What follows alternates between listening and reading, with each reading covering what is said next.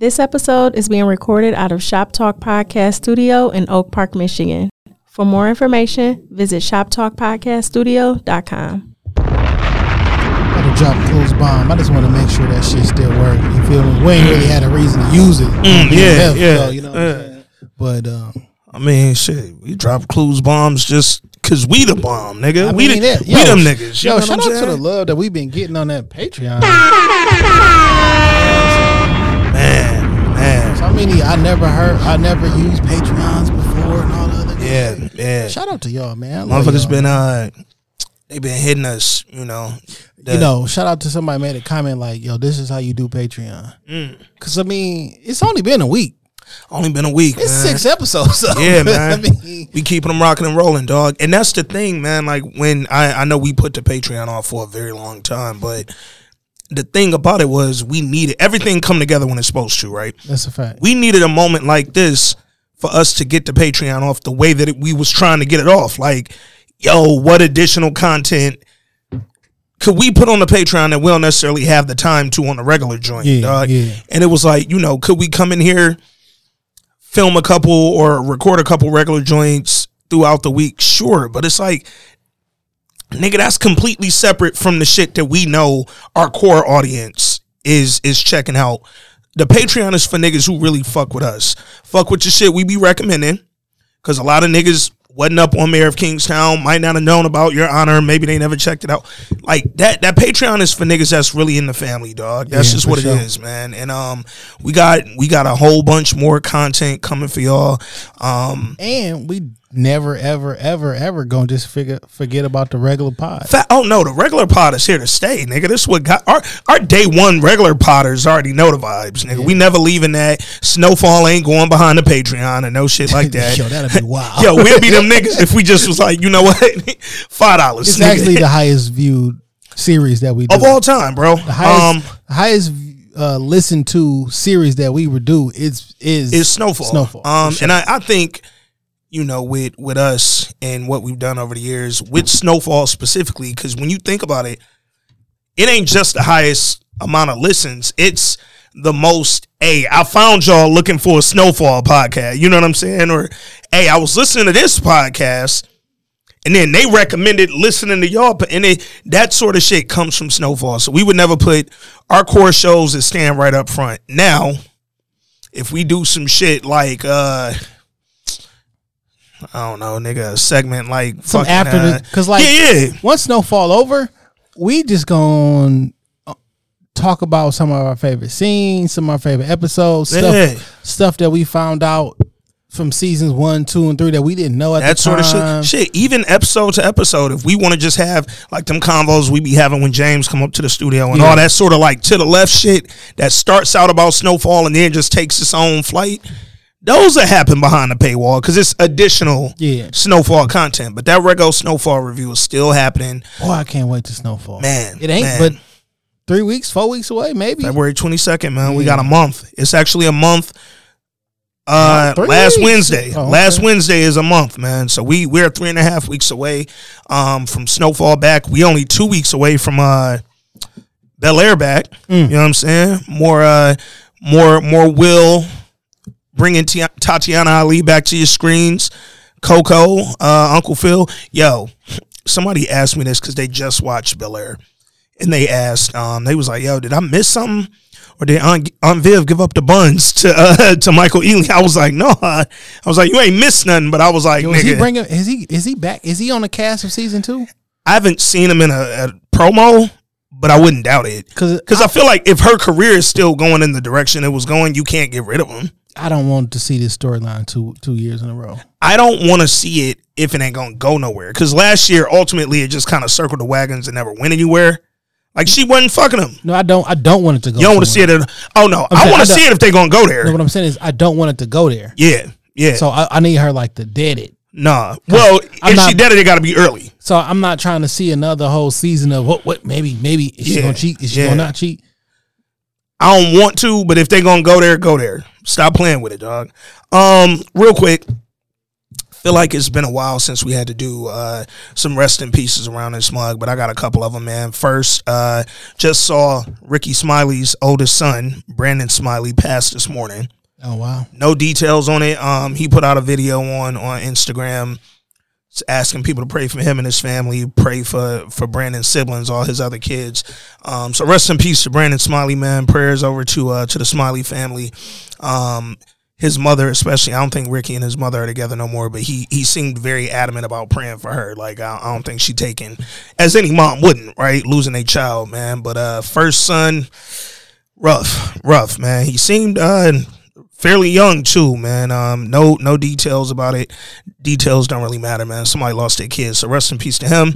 Uh, rest in peace to uh, is it Tyre Nichols? Yeah. Um, and I, I want to make sure that I pronounced that right. I had to literally go out and find a because I've been reading all the stuff, but I hadn't like watched none of the because I try to avoid them videos. So I didn't want to watch a news clip and, and catch like a part of the video, but I had to go out there and make sure I knew how to pronounce his name. Tyre Nichols, um, young man in Memphis, killed after an altercation with five Memphis police officers. Um, all five officers have been fired and charged. Um, I just read, I don't know if it was accurate, but also read that the Memphis police chief uh, is suspended. The What's she do? I don't know. Um, I'm, I'm guessing it's over the handling of something. I don't know. I like I said, I'm not even 100 percent sure that part is true. But rest in peace to Tyre Nichols, man. Um, nobody in a, a traffic stop who doesn't have. Oh, the Memphis police chief was fired from a previous job. Oh, okay, okay. So maybe I I seen a tweet. I might have read it wrong. My bad. or they probably reported it wrong. Also a fact. I was just trying to be responsible with that. But So, so you mentioned Yeah. that uh, not watching the video and stuff. Yeah, like yeah, that. Um, I struggle with that sometimes because I know it's not good. Um, just to ingest that stuff Mhm. over and over, but then I also I wonder like because whether it's this week in culture, whether it's shop talk or another podcast that I do, uh, that we gonna dis- we do, we discuss these things and Yeah. like, in order to discuss something like you got to know what you're talking about facts. and um I watched the I, I watched the I watched enough of the video To see what was going on. I watched enough of the video to make me have even more questions Mm. because I, for the life of me, do not understand why they were so angry at this man. Mm. I mean, from the very beginning, snatch him out, you bitch ass nigga, get the fuck out the car. Yeah. Like just pure vitriol from the rip. Also, it has not been confirmed that he was actually reckless driving. Mm. Which would be the whole reason for the stop, right? Yeah. Got you. They that's what they wrote down, and the police chief said we've been reviewing everything. It, we can't substantiate it Jesus. Jesus. Uh, and now, and I also heard how it was presented to me. Yeah. reckless driving.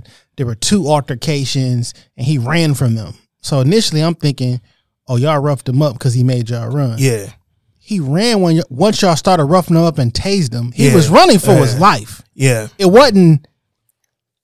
I'm running to get away. Yeah. Yeah. I'm not, I'm not trying to escape. He was talking this. like, "What y'all doing? Why y'all?" ha- So I think that exact part that you're talking about right now is the part, you know, you scroll past some on Twitter, it auto plays. Um, and I, I think that is the the clip that I saw was him. I heard him say like, "I'm already on the ground. I'm laying Get on down. ground, like, get on the ground. Like, and I I'm heard one of them scream ground. like, "Get on your fucking stomach!" Da da da. And then that's he got up, he took off, and that's when the tape. Well, they was tasing him and all that on the ground, but And what's wild is like, even when he said that, it wasn't even from like I got an attitude. I'm telling y'all, it's like Yeah. I'm really like I don't understand, fam. I'm already on the ground. So in general, man, and I, I've never understood this. So um, always say I I double major. One of my majors was uh, criminal justice, and during that, up at Michigan State, we had a lot of very in depth conversations with.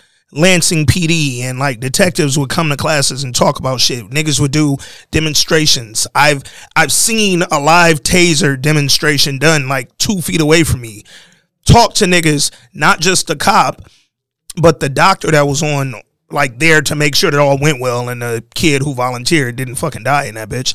Um, but talk to them about like what this type of shit does to your nervous system, the reaction that the normal human body has when you do, um, or when you get tased, dog. And I just don't, for the life of me, and never have understood how if a police officer is tasing somebody they can at the same time be making requests for that person to be doing something very specific with their body. Fam, I have no control over my body, dog. I also don't understand why me being Yeah. on the outside looking in, if it's a three or four of us or whatever, or if we work together, because they're on the Scorpion team. Facts. A- they, on a- Facts. they work Which on a- got shut down today, by the way. Shut the whole unit down. Thank you, but who the one who's who's talking? man. Who's running point? man, Because if it's four people yelling commands at me, who am I listening to? man, How can I make it out? What you want me to do? man. It's it's so my my confusion. Because to your point, who's the authoritative figure in this point? I got six of y'all yelling at me right now. One of y'all is maybe at my head. Two of y'all are around my body. Two of y'all is toward my legs. Okay, so if the nigga at my legs is saying, you know, stop kicking, but the nigga at my head is saying, turn over. Maybe I'm kicking. Y'all got my hands behind my back. Maybe I'm kicking to try to get some momentum to turn over. You know what I'm saying? Like you just don't know what to do, dog. And then I never understood. I get all this shit happens in the moment. It's fucking these be seconds. You know what I'm saying? This even though this happened over, I think what they say like 23 minutes from beginning to end, but in the grand scheme of life, this be a very small amount of time. Y'all niggas never take a second just to think like maybe this person really afraid. No, I I don't understand why they were so mad at him. Like, bro. Now I heard somebody messaged me on the internet. Mm-hmm. I have no idea how to what this information is or Mhm. how true this is. But somebody was messaged on the internet and replied to a comment I made, Okay. and it was like they think allegedly he was seeing one of the white one of the officers' wife or some shit. Or, Oh my gosh. No clue. no idea if that shit is true or not. No clue. But oh my But I'm like, well, maybe that's why they were so fucking because it, it it if I'm a I'm a stranger, Yeah. I'm a citizen, I'm a human fellow black person just getting pulled over. There is no reason for you to be this fucking angry. Get out the car, you bitch ass nigga. I'm Yeah. about to blow you. Yeah. What? Yeah. I I don't Like what? you can be you at work. You talking about you about to blow somebody. Pause. Yeah. Yeah. I think Oh, they was so it was just so it was just too much. and I don't get all right, so you know the the standout thing, right, is that this was one, two, three, four, five black officers, right? Um, and not uncommon. We in Memphis, like knowing where we're talking about, you might get five black officers involved in this type of altercation. But um, the you know the conversations online, everybody's like, "Yo, we do this to our own people. Like, what we doing? What we doing?" Power corrupts, absolutely. it's it's real difficult to say. Yes, I'm very well aware that black people do a lot of black shit to- or violent shit to other black people. I get it. We've already talked about fucking black on black crime being non-existent because it's fucking crime. It's crime within your community. Five black officers and seeing their pictures sprawled on the news and all over the internet right now, knowing what they did to that young man is a direct link to, hey, dog, the power that they had, the power that they felt like they needed to wield in that moment, Well, we just got- erased all the fucking race right there, bro. What we just get finished reviewing a couple weeks ago? Baltimore Mm. Uh, uh, with our dog in there. yeah. Um, god damn it, the fucking show from Dog David Simon. Yeah. Hold on, man. No, I'm not about to do this. Um, we own the city. We own this. We own the city, Like how crooked them. Like that's what y'all. Are. That's what you own. bro. Bro, you don't. In that moment, those officers weren't looking at this like, "Yo, we're five black officers with this black man that we're trying to detain. We need to respect and, and appreciate him being black." No, nigga, we're five clearly more powerful people in this situation, and we about to flex that power, dog. And it's kind of so that Scorpion unit is basically. How about this? The type. I don't even understand how units like this even work. But Yeah. they're trained to go past the stop. I'm supposed to pull cars over and look for drugs, look for this, look for that. Mm. So every time I pull somebody over, if you got a certain type of vehicle that's hot, Yeah. you in a Dodge Charger or a Challenger, I'm pulling you over because I know what type of I think I know what type of time you want. Okay. That's my whole job. yeah. My whole job is to profile, pull over, look for drugs, look for guns, something else. This Yeah. whole Scorpion Yeah. unit, it's a special unit or whatever. Yeah. In a roundabout way, aka directly, Mhm. that's what got Breonna Taylor killed. Mm. Now we went through this on a on a on a different pod, but Yeah. like there was an incident that went viral too. Um, a young kid got pulled over and he was screaming for his mom. You know what I'm saying? His mom showed up Mm-hmm. and uh, I mean he was like a honor roll student, blah blah blah. And she he the cop explained it. Yeah. This is in Breonna Taylor's hometown. Explained everything. This is what we do. So there was a, uh professor from one of the schools or colleges that came out there, and they were spent some time with the police department and was like, "Listen, this not how you do it. You pretty much you you trying to you you you throwing a wide net. Yeah. And Yeah. You got to be more specific. So you know what they did? They was like, we're gonna be more specific. Where's where's the highest crime traffic area? What crime at? Oh, it's on the west side, such and such. Okay, on the west side, what block is it? Yeah. All right, we gonna surveil. Oh, these are the three houses, the dope houses in Yeah. a very specific. We just gonna set up and we gonna surveil here. That's where they picked up Breonna Taylor's boyfriend at. Yep. Yep. And all spawned from another viral of uh, a viral case where the police were doing the exact same thing that the Scorpion unit does. It don't work because you end up harassing regular people Yeah. trying to get the bad guys. So they say no, be more specific. Go where the bad guys at. Go where the crime at. Yeah. Drill down so you're not just stopping and frisking everybody to a certain extent. Yeah. So I already It's- know that this type of policing where I pull over cars and forget the traffic stop, I'm looking for other stuff because I think you, oh, you young, you black. Like, I already know this policing doesn't work. So I know you and I have talked about um when when we've had matters of police brutality with white officers, we've had conversations about like, man, we wish that we would see more black police officers in the cities and kind of, you know, just policing neighborhoods that they're from. Because there could potentially be a lot better response in these type of situations, dog. But one thing, at least for me, that I've never really considered is just how much motherfuckers care about power and being in a position of power, dog. This gonna sound wild, but I mean it. We care way too much about people who look like us. Mm. That's all the fuck I hear. I want such and such that look like me, look like me, look like me. Fuck if they look like you. Mm-hmm. Do they think like you?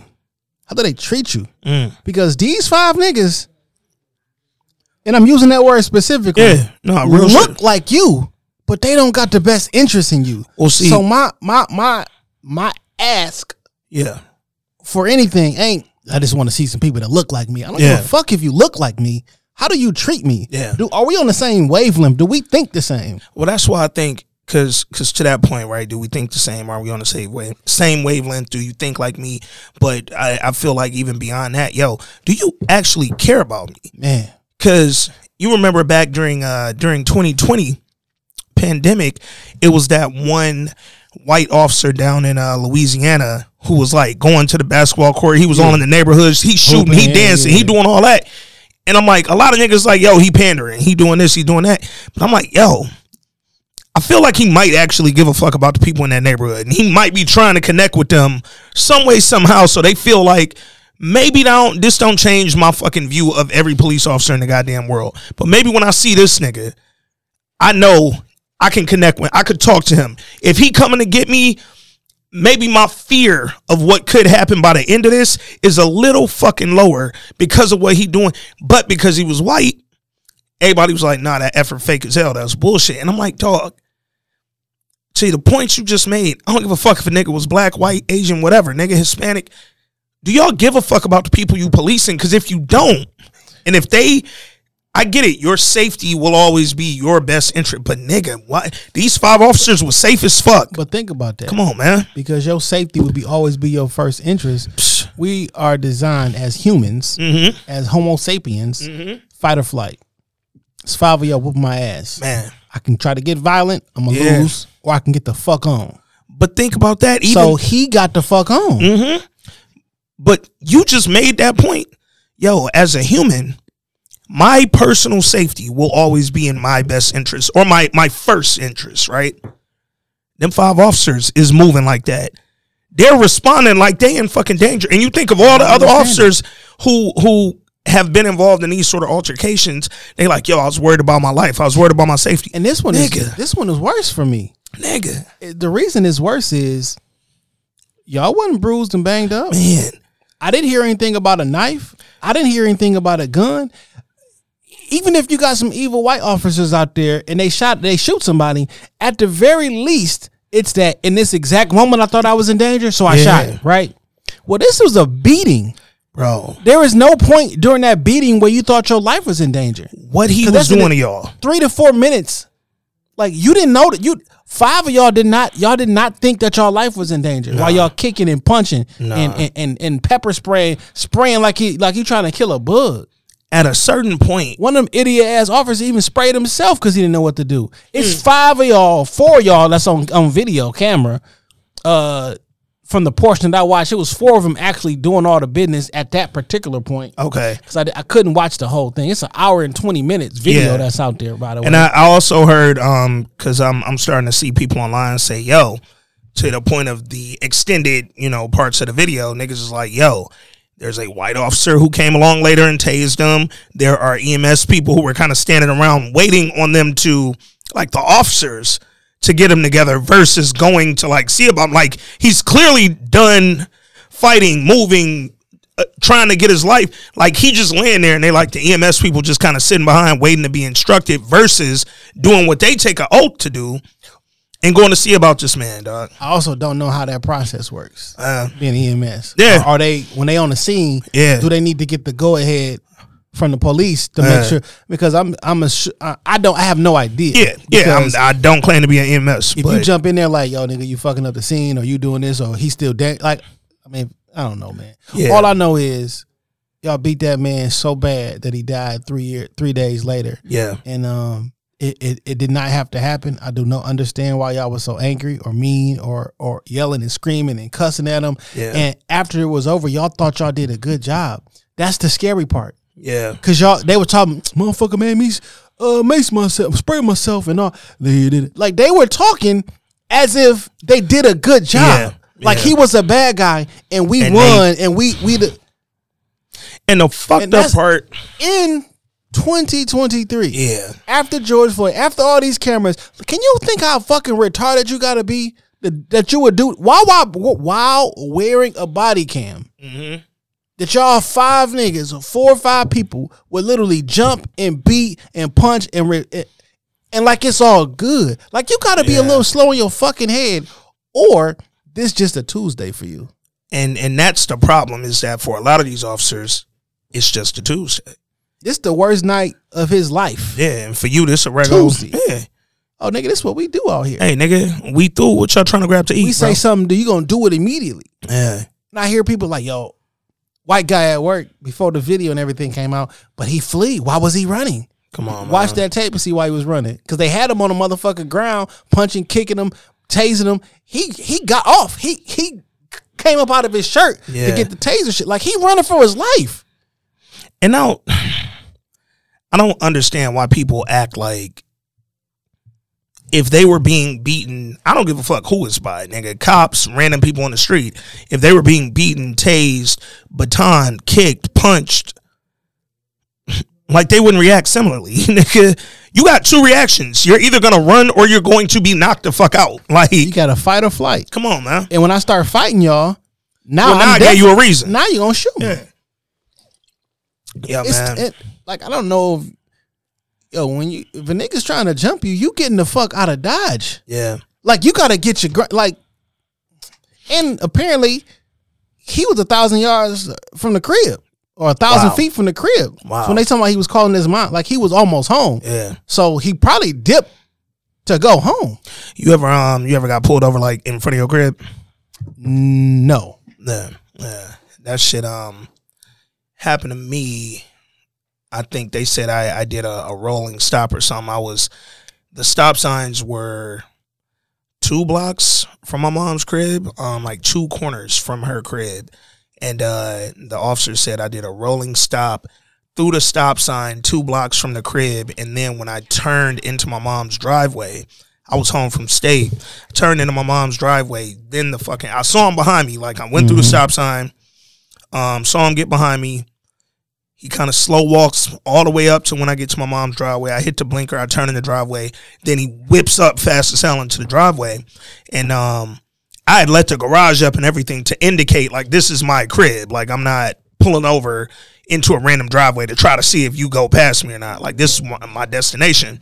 And uh, when I let the garage up, my mom she opens the the garage door and she sees the officer behind me and she came out and was on some you know what's going on and i'm literally just screaming like ma go back in the house dog go back and this is well i was in college nigga so this is well before this current generation's like library of fucking videos of police Yeah. shit happening all the time but it was just so wild that my immediate fear was when my mom came outside to try to see what was happening. I'm like, going out, going out, going because I'm like, nigga, I pulled in the in the driveway because this is home. I don't have another destination. I was coming home, and I'm like, dog, what the fuck? Like, if he did something to me in my mama driveway, nigga, I'm, I made it home, nigga, and still didn't feel completely safe. Fortunately, all I got was a ticket.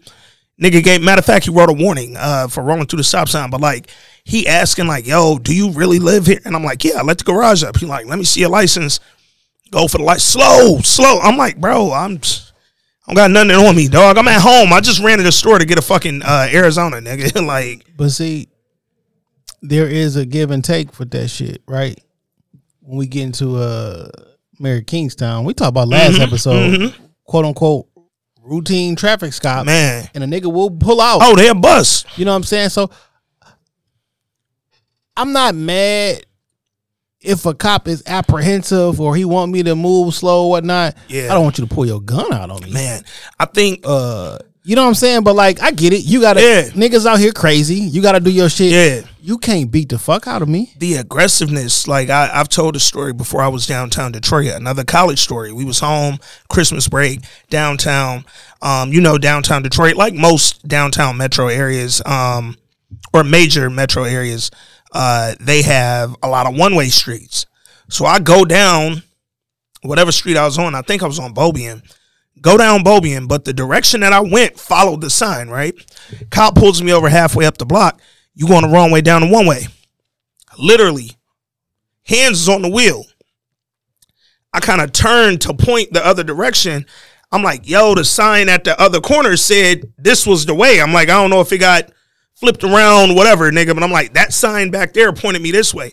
When I reached to point that way, nigga, she up the strap, she start going crazy. And I'm like, yo, nigga, you saw my hands come off the wheel and go to like they never left your sight, bro. And now you got your gun pulled on you, yelling, you screaming, everybody in my car screaming, niggas going crazy. Now she all over, and I'm like, dog, y'all be so aggressive, and I get it, cause you you run up on the wrong nigga, your life really is on the line. But you also gotta play it smart, nigga. Like, But in this case, Mm-hmm. ain't nobody get shot. man, Y'all deliberately beat somebody just to beat him to death. Beat him to death. Pulled out every. You to see, to you your see- point you about seen it the being picture of that deliberate. man face. man, unrecognizable, bro. Compared to his normal day to day Yeah. picture, bro. So like, you are in a rage. Cause you're not thinking about like how many times did you get punched and kicked? Like you in Yeah. a why are you in a rage? Yeah. You don't know this man. So What did he do to you? I'm glad you said nobody got shot. They pulled out them tasers while he was already being. Ta- it was like everybody was purposely like, "Yo, get your taser, get your baton, get to stomping, get to punch. Let's do everything but shoot this nigga, cause they ain't gonna be able to say we shot him. If he didn't die, this this It's a wouldn't know- non-issue. We won't know about this shit. It's a non-issue, If he if he didn't die, your word against my word, we couldn't Man. find the tape. man. Ah, the crap. But now that somebody died and he got national attention, oh, Yeah. now we got to. Oh yeah. So how do you feel about um? Because you know I'm I'm starting to see this too from the that one side of Black Twitter. Like yo, Niggas don't know. it's five black officers. They got them. Uh, they pictures is up online and they got fired quick. If it was white officers, we wouldn't even know their names yet. We knew Ahmaud Arbery killer.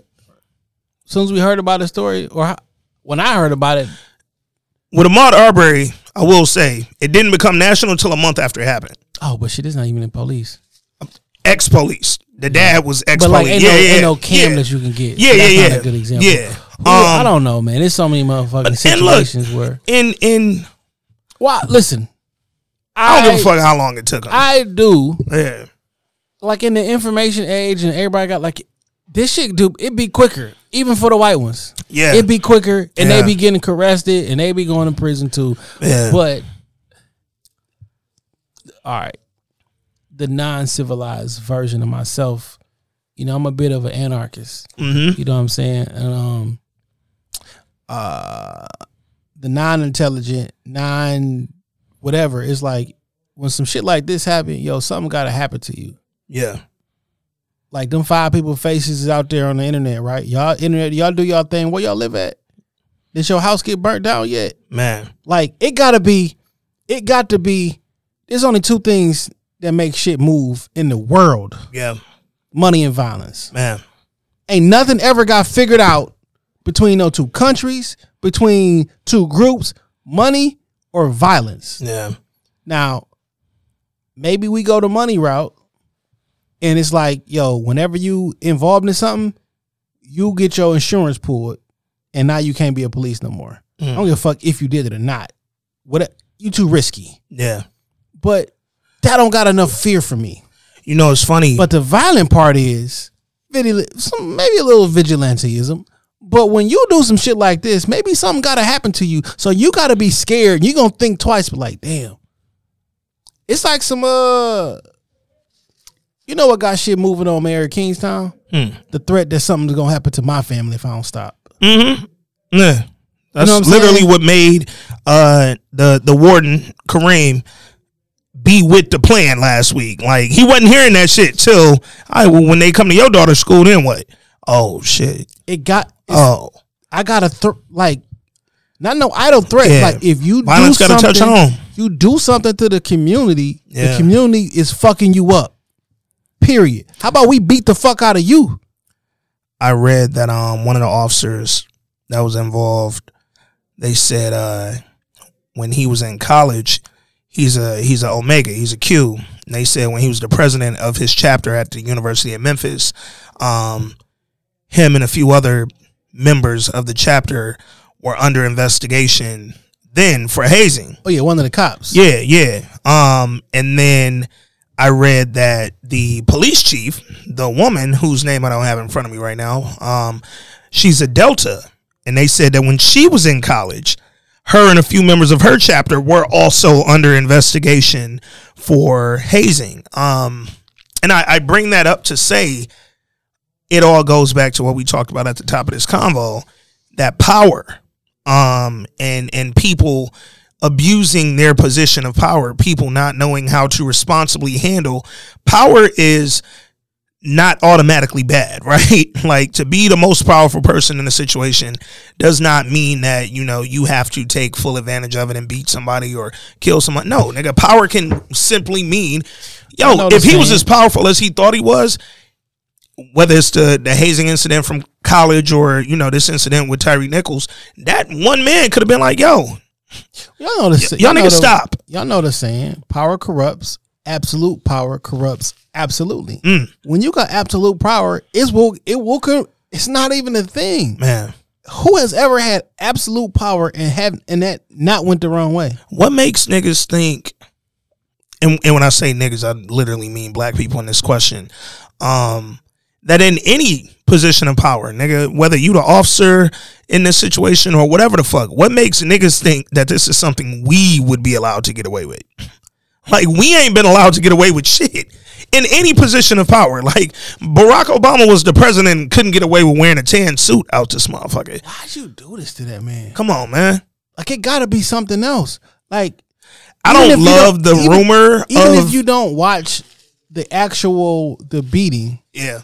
and is and is will ultimately cause the end of his life. Watch the first couple moments of this video. I have no idea why y'all so angry with him. It just came out off rip. In the video that we watching is a gen his body cam like he pulls up and there's already a car. The car is already stopped. And he get out the car mad. Yeah. I I just I don't love the idea that Also, sorry, yeah totally not the situation with this gentleman, but cops shouldn't kill guilty people. Guilty people either. and that's I mean the whole point of yo dog a traffic stop shouldn't end in nobody's death. Like I I don't give a fuck if the nigga had some shit in the car, whatever, whatever was talk shit to the guy. Nobody should die from that, bro. He could have punched you. He could have punched your partner in the face. You don't get to kill He him. shouldn't die from that. You don't yo, get to kill and, and when people when people come back and say like, yo, well, he was resisting or he was doing this, when I always be like, you must have never gotten a fight. Because if you've been in a fight before and you done beat a nigga up, you won the fight, you ain't killed that man. you walked away at a point. Oh, he was one hundred percent resistant. Yeah. that's what you do when somebody grab your arm and you ain't ready for them to grab your arm. You move. Man, you And that been, little, if somebody come up to you and put try to put your arm behind your back, you're gonna snatch away. when bro. you move like that, you're gonna snatch away. especially if you have no idea why they doing it, man. Like Man. because he seemed genuinely confused. It's not like a like he legitimately seemed confused. Like, wait a minute, what y'all doing this for? What's going Mm-hmm. on? And he and he kind of like so half his most of his body's on the ground, but like you know if you land like he got one arm up Yeah. that's pretty much and he turned around looking at him like he basically trying to look at everybody in their face like what's like Fuck what's is up? going on? Fuck is the deal, man? I'm three three quarters of me is down. I got one hand that's quote unquote keeping half my body up just, so I can turn around and look like what what what what are y'all doing? What's going Yeah. on? I just, uh, man, I, And that I should not get somebody beat and killed and tased and pepper sprayed. And also, I I've always said this shit. I don't think that people are really truthful about how final death is. Like niggas are so quick to say what a motherfucker should or shouldn't do in a situation. Like, but at the end of the day, nobody should kill nobody in these situations. These is very. This can like I should come home from this, bro. There's no reason he didn't go home. I don't give a fuck if he was a thousand yards away or fifty thousand yards away. He should have made it to the crib, bro.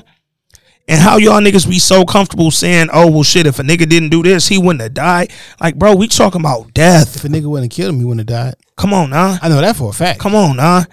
Like, is this somebody real fucking life on the line, bro? This nigga real life was taken, and y'all be talking all the shit about coulda, woulda, shoulda, bro. If they would have done their job, he would have lived, nigga. If four people, two of them could have grabbed. If y'all think he he resisting, two people grab his feet, two people grab his arms. You put him in the cuffs immediately.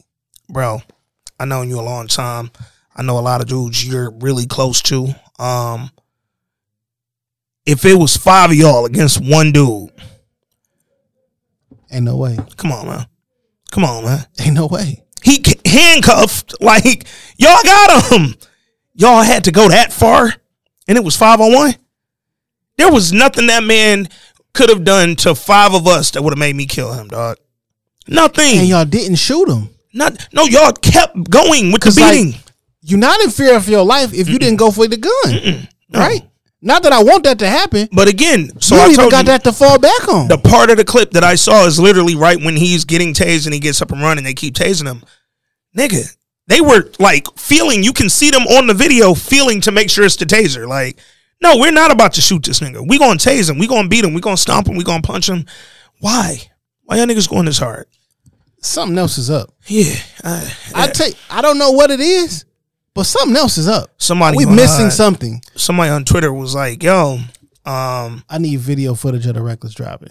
somebody on Twitter said like, "Yo, these were five of those cops from uh, Boys in the Hood that that hated Trey. Like, this was five of them. like, five niggas who really see you committing even the smallest of fucking infractions." And take that and just associate you with the most dangerous, wildest niggas in the city. Like, bro, I didn't do nothing, dog. Like, I ain't do nothing that warranted this. And in real life, nothing I do should get- warrant this You don't get to beat me because I don't listen to you. you don't get to be judge, jury, executioner because I was fucking recklessly driving allegedly. I need to see the tape. Come on, bro. I need to see the footage. I got a reckless driving ticket in my past. I, I could have died over there. I was literally just going back to school. I got the reckless because I was going 120 in a 70, nigga, like floating that bitch. But it was like when he pulled me over, nigga seen I was I had the little uh, MSU lanyard in the whip. He was like, "Oh, you was Spartan?" I'm like, "Yeah, I'm on track to graduate next year." He was like, "You know what, man? I should write you this reckless driving ticket, but you know what? I'm gonna put you down for 15 over, and I'm gonna just let you go ahead and, and pay that ticket and da da da. Cause he was like that reckless driving. I see you just had your shit suspended. It'll be suspended again if I give you that reckless, and you might not get it back for a while. So I'm like, I bet, appreciate it. I see police drive reckless every day while they driving with a fucking laptop open. Come on, man, That's reckless as fuck. bro. I can't be on my phone, but you can have a fucking laptop open. Whole computer, nigga. Your multitasking skills that great? it's reckless when them niggas pull up to the fucking light and it's red and then they just flip the siren real quick so they go through the red and then get to the other side, turn the siren back off. That's reckless. If what if a car was coming and couldn't stop in time? Now you hit, or now they done swerved into some other shit. Man, rest in peace, Terry Nichols, man. Um they've been arrested, they've been charged, all of them caught a second degree murder charge plus additional charges. Um Shout out to Man. um and I'm saying this sarcastically. I just seen some videos mhm. of protests. They showed a protest in LA where motherfuckers knocking shit over and spray painting and busting out windows. yeah. Every single person in the video was white. Wow. There was not one black person in the video. I paused and rewind because I wanted to say it Yeah. and not and not be lying. Yeah. Every Everybody single white. person was white Okay. Hey man. in Los Angeles, Yeah. not where it actually happened. Yeah. They were protesting for justice. Yep. You ain't doing nothing. Why'd you bust out a window? yeah. Why'd you spray paint on stores? Like what? What exactly are you? White people. What Yeah. exactly are you doing? Fighting for the cause. They're down, supportive. Y'all paid. Y'all got paid to get, to get shipped out there. Now, if you was in Memphis, Yeah. well, wait, a minute, like what? They got arrested and charged of murder already. Yeah. It's there. I don't really get. The grand jury came back already. I. I'll never be against protesting. The violent protests, like we talked about back in 2020, make them make sense. Make them make sense. I don't. Me personally, I'm not about looting and all that shit. That's just me. I know some people really gotten hurt out there doing some shit. It don't make no fucking sense. it ain't my thing. But if you gonna go, like we've always said, go fuck their neighborhoods up. Why you at your local shit? Why you at your local shit? Your man's in them barbershop. Don't go fuck their neighborhoods up. Fuck they shit up. I don't give a fuck. Go fuck up the neighborhood of the person who did it. fuck they shit up. Just because I'm white, Yeah. uh, my clothing store ain't got shit to do with this. Why would you come and fuck up my business? We I talked don't got about nothing um, to do with that shit. we talked about them niggas not to the Ahmaud Arbery shit. They ain't never pull up on their block. Father and son, right there, live around the corner from that man. They was sitting there for a month before this became a national news story. dog. I didn't work my whole fucking life. I finally X amount of years and shit. I get this motherfucking storefront in the area, and da da da. And because I'm white, and somebody else white did some Yeah. shit, my shit get burnt the fuck down, Tell you what. and be like, yeah, what? Because if, If, I'm uh, black, well, we've already experienced this shit. Yeah, we go through this shit. They was hitting our stores for nothing. Nothing. Like, if we black- was hitting our stores for nothing. Well, I'm, no, I'm talking about like if something happened to a white family. Mm-hmm. And they Yeah. was like, "Fuck it, let's go to the black." They come fuck our shit up, yeah. You gonna be like, "Man, I ain't got nothing to do with that shit." Yeah, but that's what you think about like the LA riots and shit back in the in the nineties after the Rodney King. Tor- now I know most of the stores down there were owned by the Jews and the Asians and, and some other. Com- still some black stores that got fucked up in the riots. Whoever, A lot of them. whoever owned that motherfucker, they ain't beat Reginald. I mean, they didn't beat Rodney King. Yeah. I didn't do it. I was about to say no, we beat Reginald Denny. That Yeah. was, yeah, no, that was some niggas. That's some Um, shit, actually. Yeah, Rolling sixties. yeah, literally on the corner. Like the the nigga who did it said, "Yo, it was me." Yeah. he was. I think out of prison for something totally different. Uh, Here was the thing: even if he didn't, nigga, your face right there. I see you. I see but you. he was like, "No, we did that shit." Yeah, yeah. It's wild too, man. Like, um, I don't know. Our our trauma responses be wild because they don't be. I want to say they don't be rational, but the shit that we're like responding to is irrational too. So it's really two fucking wrongs, nigga. I Like, I just say use your brain. yeah, you know, if it's gonna be violent, I'm cool with violence. I perfect. I'm cool with violence, but think about the violence first. yeah. Where do we want to inflict this violence? What is this gonna do? We don't resort to violence. We don't resort to violence, nigga. Hey, man. Rest in peace, Tyre Nichols. Um, and whatever happens to them five young men, that was them former police officers. Them niggas done. That oh no, they cooked. But the fucked up part is that's five black men cooked. That's fucked up too. Y'all fucked up your whole potential in life. I don't care about that part. They cook once they get the, once these five dirty ass cops go into Mm-hmm. go into Memphis prison with a bunch of people they didn't probably locked up and Cooked. did dirty ass shit Cooked. to. Y'all niggas is cooked. Cooked, bro. That's I, I hate to see all that shit, man. That shit is it's just like when you think about fucking wait. They gonna start coming out with shit. Oh well, you know what I'm saying. Uh, I know about some corruption shit. Oh man, on. they cooked. It's just like when you think about like you know gang violence and blood and crips and all the shit we be talking about in the streets. Like yo, this shit literally never fucking ends, dog. And this is one of them situations where it's like, damn, there are no winners at the end of this shit, bro. Like Tyre Nichols' family is gonna get everything they deserve from the state of fucking uh, Tennessee, nigga, and, and the city of Memphis and whoever the fuck else is involved. They gonna get paid like they deserve to. But goddamn, nigga, like y'all y'all done lost y'all son, y'all brother. Um, I think they said he had a, a kid. Like they lost their dad. Did all that for what, man? Then these five black officers in a real position to go out there and actually do something for your community. Really out there, you could have protected your community. All five of them from the Memphis area. Like y'all could have really been in fucking position to go out there and protect your community from this type of shit. Instead, y'all went out there and did this with your power, man. Just You like the whole ass fucked up, Detroit police cop, the black whole ass police Detroit cops. Who I don't know if you seen that video floating around. Hmm. Niggas getting their feelings and shit was yelling at the nigga on the bike. On the on the motorcycle downtown this summer and shit, and Yeah, or yeah. the, or the two niggas who was uh who beat up somebody in the um I say it was just two cops they beat somebody up at the eight mile on Grand River and another one was in the in the driveway but they they black but they still hoe ass niggas bro, they look like me Yeah. but they like you niggas be in real position to fucking like not change the narrative. Like y'all can create the fucking narrative, dog. And then y'all go do dumb shit like this just because you're in a position of power, man. And it's like now look at you. You finna be you inmate number whatever, nigga. I tell you what though it's a little different when you uh, a local cop here and you on that fuck shit like nigga we will come to you Oh no, you Detroit niggas will will will slide. We'll we'll ride on you for real. Our families don't ask questions around this bitch. Our friends don't ask questions. Like, please leave our loved ones alone, cause this shit go one way, dog, and it don't go the other. Period, man. y'all do anything to my my loved ones Speaking of uh dirty cops, man, let's make that transition. Um, matter of fact, let me let me get the the vibe back in this bitch, man. You know what I'm saying? We we gotta switch it over. I'm only playing this because it's my shit, not because Lamar sang it. I mean, I'm definitely playing it because he sang it, but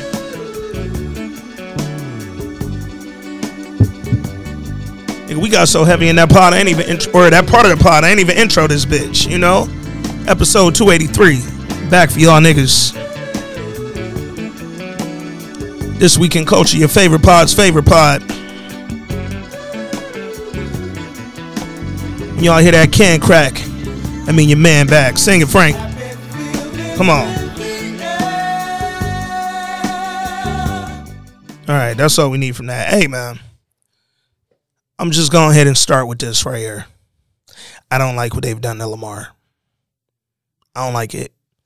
Man, knock them voice. Let's knock them voice. I, I don't. I don't like it. I don't like it. I don't like what they done to the show. Oh, They power season forward us. man, out of nowhere though. This early, y'all didn't have to go this What route. you say? Didn't you say one of the riders was sick or something? Um, well, no, uh, uh, Randy Yeah. is sick. So I think the I want to say she's a co-producer. She may be a co-creator. I'm not sure, but she took over as kind of everything Randy was doing. So showrunner, so all that, everything Randy had, she's she kind of took over. But they said they're still running everything past Randy to make sure that his vision comes through the way that he wanted. So I don't know. It, it definitely feel like a creative shift. This this this this series seems a lot less serious than it did the first season. Man, Cause I don't remember us cracking jokes and like No, we were we and honestly, dog, and you know what? I've been conflicted about this since this is episode four of BMF. I've been conflicted since the very first episode.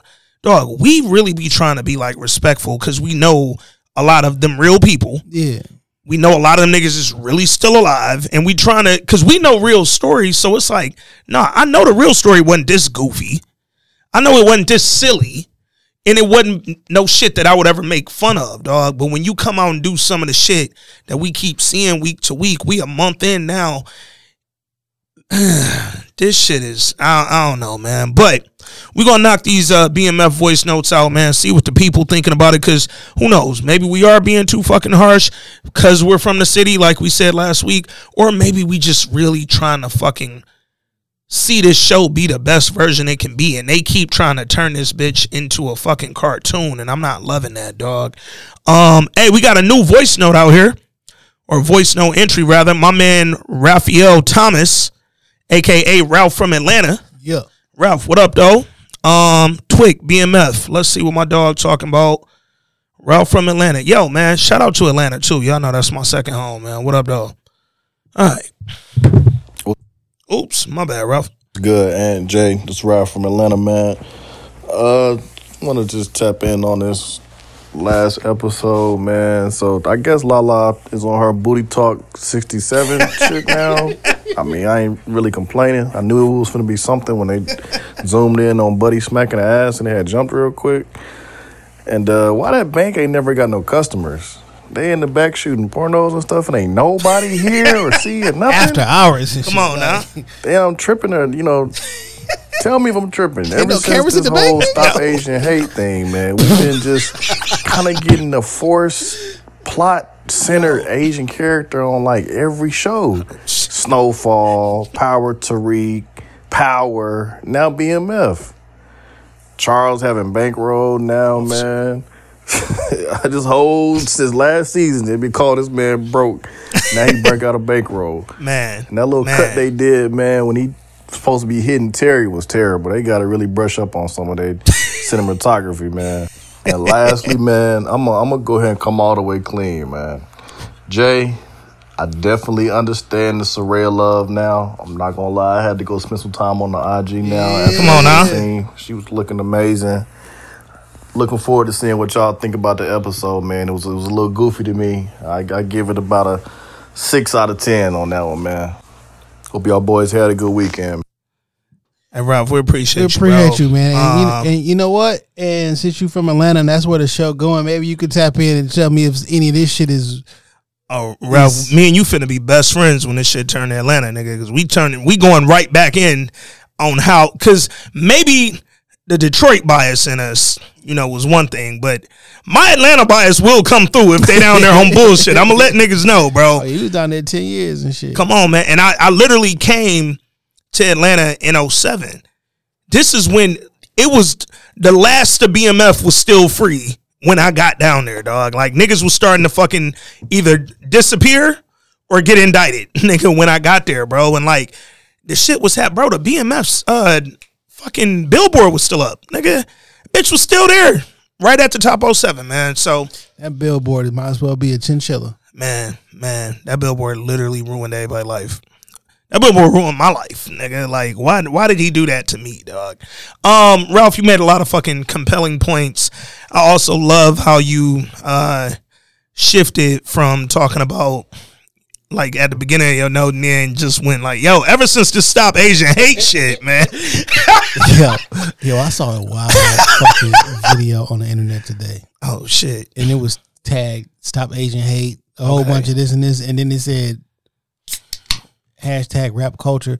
It was like six Asians, and they was beating the fuck out of an Asian woman, mm. hit her over the head with pieces of metal. They they was stumping her. Mm-mm. I have no idea why they did that. we ain't we ain't doing that, bro. Like, I ain't gonna speak on it. It, I ain't it Asian. was it was wild. But and after what we just got finished talking about, I'm like, yo, I just don't understand. And they was like in a what is your home? they was like in a back office or some shit. I'm like, dog, this is this shit was this was brutal. She was not going down though. Five year your motherfucking She would life, not go man. down, man. That shit- Uh, anyway, name tag sent a voice note in. Name tag, what up, though? See what my dog thought about this shit, man. Twig family. What up, though? It's name tag. Ah, man. Episode four of BMF season two. I can tell by his tone. I'm trying not to like be extremely critical about this because I mean at the end of the day, I'm not a director for TV or film. I don't write scripts. I'm not an actor. But like I, I know what I like when it comes to watching TV and movies and like what we got with episode 4 it was it was like yo this is forced mm. what are y'all trying to do? What are y'all trying to accomplish within this episode? It just like too much time spent on Lamar as the the villain during this episode. Although I understood why, it just was y'all put on they put they put on way too much, man. Um, it was just it was full of shit, literally and, and apparently. I just man, like I knew we knew where this was going, like from the moment they were in that interrogation room uh, with Detective Bryant and and I forget the other cop's name. Uh, where they both had Lamar and Meech in there, and they they did the uh, they referenced the Batman film that was coming out, obviously because this is '89, and he was and Lamar was explaining to him what the Joker and and the Joker's intentions, and then Meech was explaining Batman. I'm like, oh, okay, I see where this is going. But I didn't think they were going to go that far over the top with it. And it just was like, man, it ruined the episode. Now I am confident. I'm confident that season five, I mean, not season five, I'm confident that by episode five, I feel like it's going to get better. I feel as though it's gonna get better. Give it episode five, and, and things should be better from there. Cause this episode just kind of had me stressed out. Like I, I felt the tension in my chest when the bathroom scene, dog. Like where, where, when he closed the when he closed the mirror, and then he pops up in the mirror. You knew it was gonna happen. I happen. knew was it. like, oh, I he's gonna fucking close knew the mirror. No way around it. Show up. No And way then they around had it. the fight scene like Infinity War, where the Hulk tried to fight Thanos, and Thanos beat his ass. It was just like that, but just based in like 1989. It just was. It was like, yo, man. So enough on BMF uh, episode four. I figured y'all was gonna cover this movie uh, later down the line on the pod, so I'm not gonna give too much away about it. So I would just say, Oh, if y'all haven't done so um, already, for those of y'all listening, check out You People on Netflix. It's a rom com. It's funny. It- it's love. It's love involved. It- it's it's hilarious. Just just get into it. But that's all I got, man. Peace. Name tag, appreciate you, bro. Um, We definitely gonna get into. Uh, we definitely getting People. into that you people movie. Um, do what name tag just told y'all. Make sure y'all check that out ASAP if you haven't already. It's currently streaming on Netflix. You know we be dropping content. Come on, man. Y'all know the content guys ain't letting uh, Kenya Barris, Lauren London, Eddie Murphy, Nia Long movies skip us. Come on, bruh. Somebody hit me and said, "Are are y'all reviewing that?" Nigga, what you thought? This week in culture. Come on, nigga. That shit came. Nigga, would have did it last week if I could get Jay an extra pass to the screening out this motherfucker, dog. Like, we're definitely reviewing you people. It's coming. Now, where it's gonna land, I don't know, but make sure you got that Patreon and that five dollars for the month just in case so you don't miss that content, man. But we'll be getting into you people very fucking soon. Y'all stay tuned. Um BMF, BMF, BMF. Yo, D Scott. the the subject BM fucking F, nigga.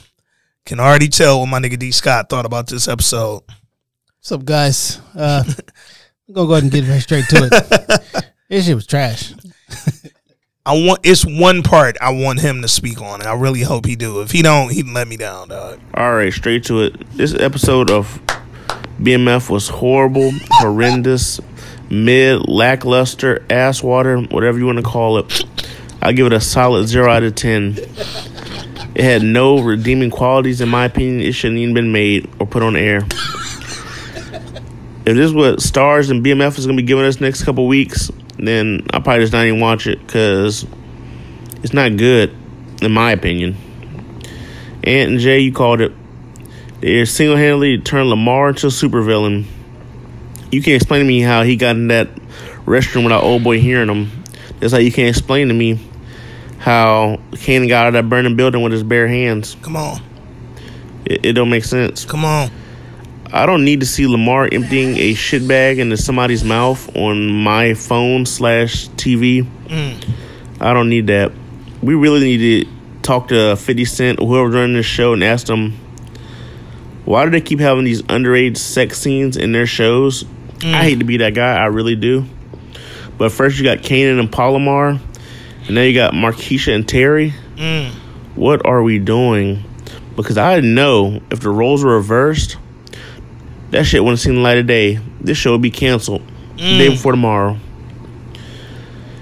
Uh, there's not much to say on this episode. Where did Charles Flannery get a, a, a wad of money from? Cause he always talking about he broke and the bills ain't getting paid.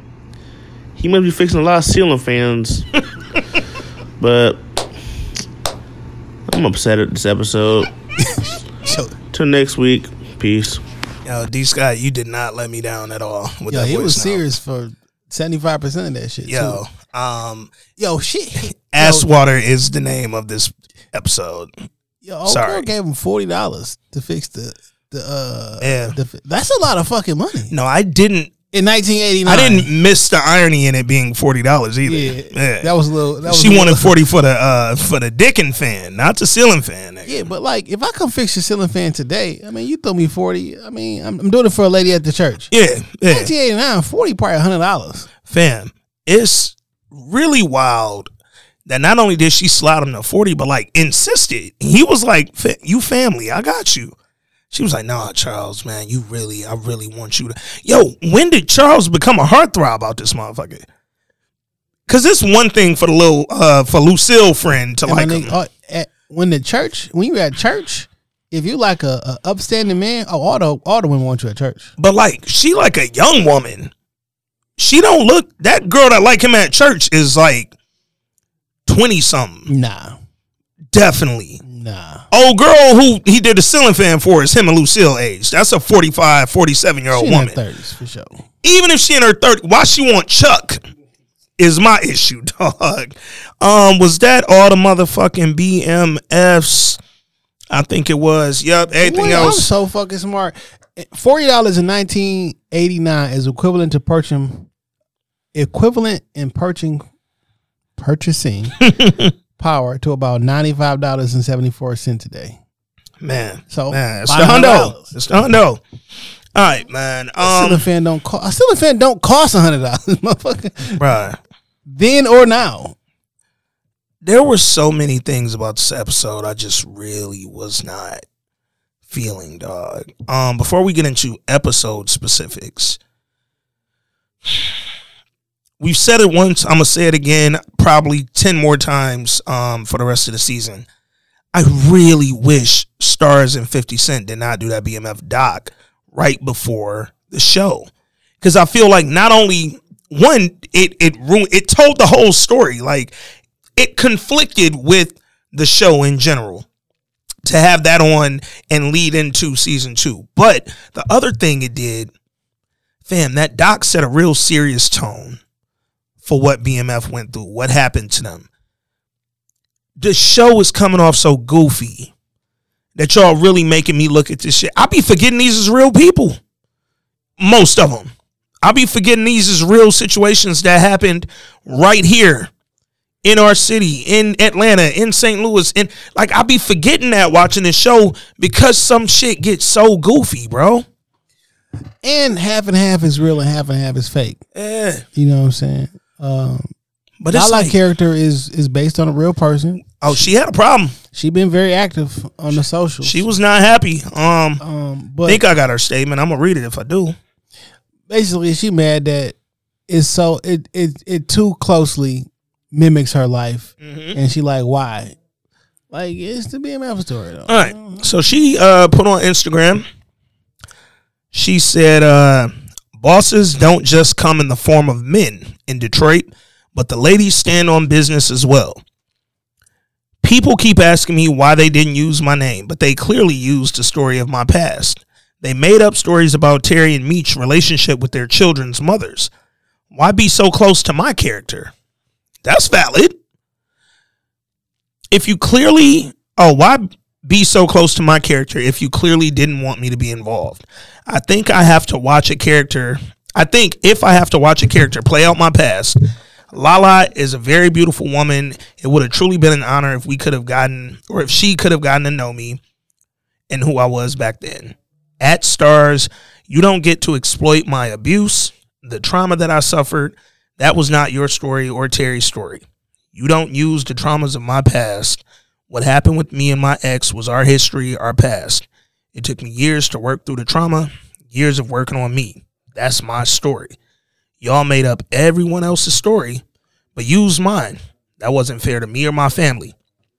Me and my father's car company, that was his legacy. And yes, I got those contracts from the airport for our car company. What do I feel about the writing? What do y'all feel?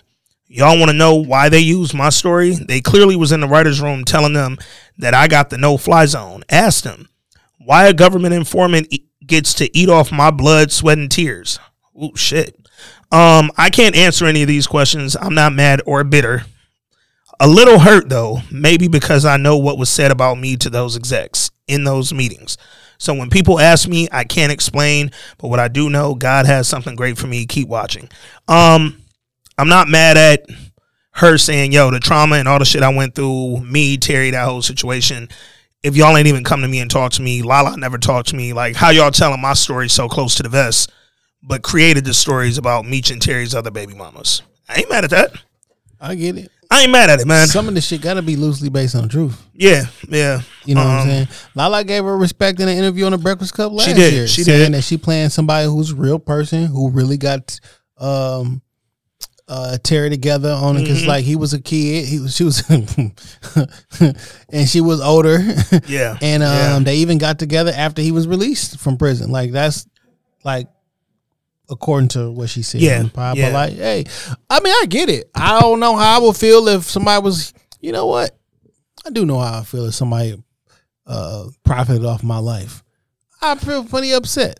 she said in the comments in response to somebody else, um, she said, if you're telling Starz, hold on, wait, I don't, that don't have nothing to do with nothing. Okay, she said, this series didn't stop me from eating, but it's disrespectful that you needed my life to make this interesting. Point blank. I have no issues with Lala or 50. My issue is with my attorney and the family and the informant.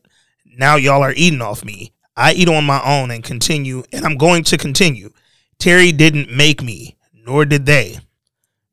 He might have been the car, but I bought the gas.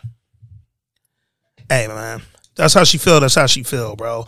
Um, I do want to know, and that's just maybe because we're gonna talk about Terry and Meech's baby mom, specifically Meech's, because How does baby how does baby in his terrible twos, nigga? nigga, It ain't been two years. nigga, When did when did this shit start? Last year it was like twenty twenty one. no no no no. What I'm saying is, it's 1989 currently Mm-hmm. in their time. Mm-hmm. In 1987, he had a baby Man, with her I don't know what's because he already had a baby with with um But Soraya, aka Lori, on the show, her baby ain't grown. that baby older than this one. That baby is definitely older than this one, dog. And I'm not understanding. When did you have a baby with fucking Kash Doll, aka Monique?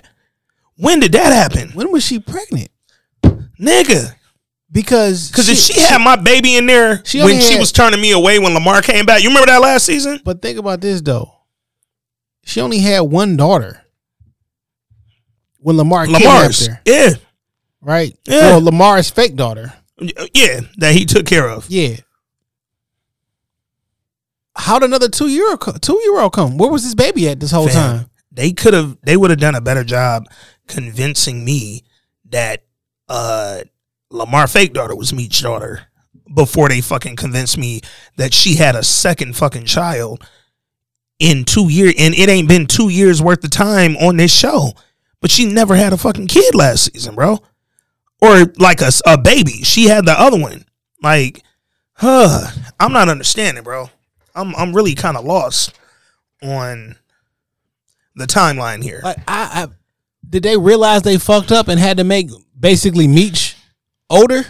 Mm-mm. But that was the thing too. Like with Meech only being a year and a half older than Terry, I don't really know. I'm talking about Little Meech. Oh, Cause Little Meech's mom in real life is brown skin, Yeah. like like mm-hmm. Kash Doll. So is that mm-hmm. supposed to be? No, that's a girl. but that's a girl. That's No, I TT. know- I don't know what the fuck going on. And then Soraya Lori daughter is Nene. It's TT and Nene. And I don't know when they gonna bring on Mimi. Cause Lil Meech ain't here yet. nigga.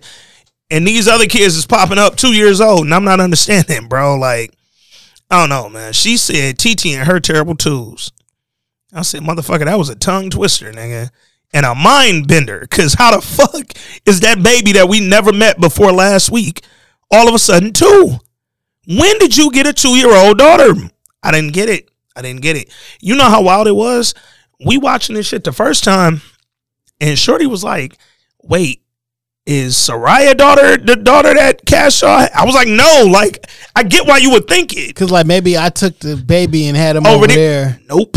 Nope. There's literally so I did say this, and I'm gonna do this for the Patreon people. It's for y'all, Twig family. I'm gonna rewatch season one. And I'm gonna find out if it was a fucking baby mentioned between Meech and Monique, aka Cashaw. Cause if they don't mention a baby, somebody down there gonna have to talk to me, bro. I'm adding Starz on my next 40 fucking tweets, nigga, till somebody holla at me, bro. Start adding the writers. Man, What y'all doing? man. I noticed a few of the people who, uh, before the season started, when I was tagging BMF, BMF, BMF, like actors, writers, um, shit, the BMF Starz page, they was liking shit, da da da. But now that them tweets is getting a little more sour, niggas is not as fucking uh involved with with the Twig Twitter page right now. But I don't care. I'm not here. We here to be honest with the people, dog. Yeah, I'm here for the I'm here for the twig. That's it. Twickers. This week in culture, bro. Like, you know what I'm saying? Unless somebody dropping me an old BMF chain. I'm here for the twig fam. You Yeah. feel me? And here's the thing, dog. I think I think you lose it when you start chasing the corporate bag. Mm. Like, let me try to get cool with this these stu- studios, and then the people that been fucking with you from years, like, nah, Jay know he'll be trashing this Yeah. shit if he wouldn't Yeah. get. Like, I'm never trying to be that. Nah, I don't ever want to be that, Unless but the bag it also depends on the bag. I'm not. I've, I've told y'all for years of doing this pod. When that corporate bag comes, if that bitch is the way it's supposed to be, See, the corporate y'all gonna bag, have to get mad at me. the corporate bag can come. I just never gonna chase it. Mm. I'm not Mhm. about to. I'm not about to. Yeah, no, I'm not finna sit up here now independently and we tell y'all this was a good episode. no, nigga. But We need to. We need to. So I just don't get why they won't consult us. when such whenever a company send out that big check, they're not gonna listen to this episode. We got to come up with something to say on them episodes when we say some shit is great that Yeah. everybody who knows us know Yeah. that we Yeah. like y'all know this shit was trash. Yeah. What could, the Buffy's is buffing. So no, Man, man. like, Um. like, like, what's the saying? What's the phrase? Like, yeah. like, like ass juice, ass water. ass water. Oh man. All right, let's let's talk about this shit, yo. Um Yo, they start the episode off. well hold on. Let's start with the quote. My favorite part of each week. Cause this actually got me thinking too. So Terry quote at the beginning was, I am my brother's keeper in all caps. Five exclamation points. I've always held Meech down, even when he didn't think I did. Straightforward. No, no hidden bars, no metaphors, none of that. I am my brother's keeper. I always held Meech down, even when he didn't think I did. And when I read that dog, I started thinking. Because we know season one was narrated by Meech. All the quotes at the beginning were quotes from the actual Meech. Season two, narrated by Terry. All the quotes are from Terry. Yo, man. I feel like Terry really trying to let niggas know I love my goddamn brother, dog. like, like, cause we've heard shit about, you know, the Meech and Terry relationship and what niggas' opinions are on where they at in their relationship. Like, we've heard all this shit before. But I feel like Terry is really trying to reinforce, like, fuck all that shit. Fuck the split. Fuck California and Miami and Atlanta and all that. Fuck the 269 and what, whatever. 263, whatever. I love my goddamn brother. And I need y'all to know that. And more importantly, I just want him to know that. Like, I just want to keep reiterating that I love my fucking brother, dog. And I read that quote and I was like, okay, clearly we know what this is about to be about. This episode. Terry is gonna some way, somehow, I thought, avenge what just happened to Meech, right? Like I thought that was the direction they was gonna go. And in a way he did. He tried to get shit going back on the drug game. He ain't go after Lamar or nothing. He tried to get some packs because these niggas lost their work. Again, I'm still waiting for y'all niggas to be good drug dealers. Bro. I haven't seen it yet. Franklin had this shit together from the get go. and Franklin was a child. So I can't even keep giving y'all niggas the hey, you was a young excuse. Franklin was smart, he was calculated. You know what? Terry should have been Franklin in the in the show. That's who I thought his character was gonna be. A really smart student, really You- driven. I figured you'd be the, the logistic guy and and Meech the salesman. Mm-hmm. Mm-hmm. Like Like that shit that we gonna talk about later with that fucking Lansing plan. Terry, that was just a bad the the move to Lansing wasn't bad. But the way you went about that, the exact opposite of how I asked you to. bro, bro, what, what? You got this fucking weak off, fucked up little trap put in the car that look obvious to the naked eye. Soon as you take the shit down, they like, yeah, this look off to you. Hell yeah, that ain't come off the line like Who that. Who did that? Well, the trap was who the fuck is Q? Who took it there? B Mickey. I mean, Mickey put the fucking uh carbon lining in there. But why you ain't all right? No, we always talk with power with BMF, all these shows. Yo, they not communicating. Niggas ain't talking. Terry, I, I I wasn't even mad at you saying, "Hey man, I don't want to go to Pat.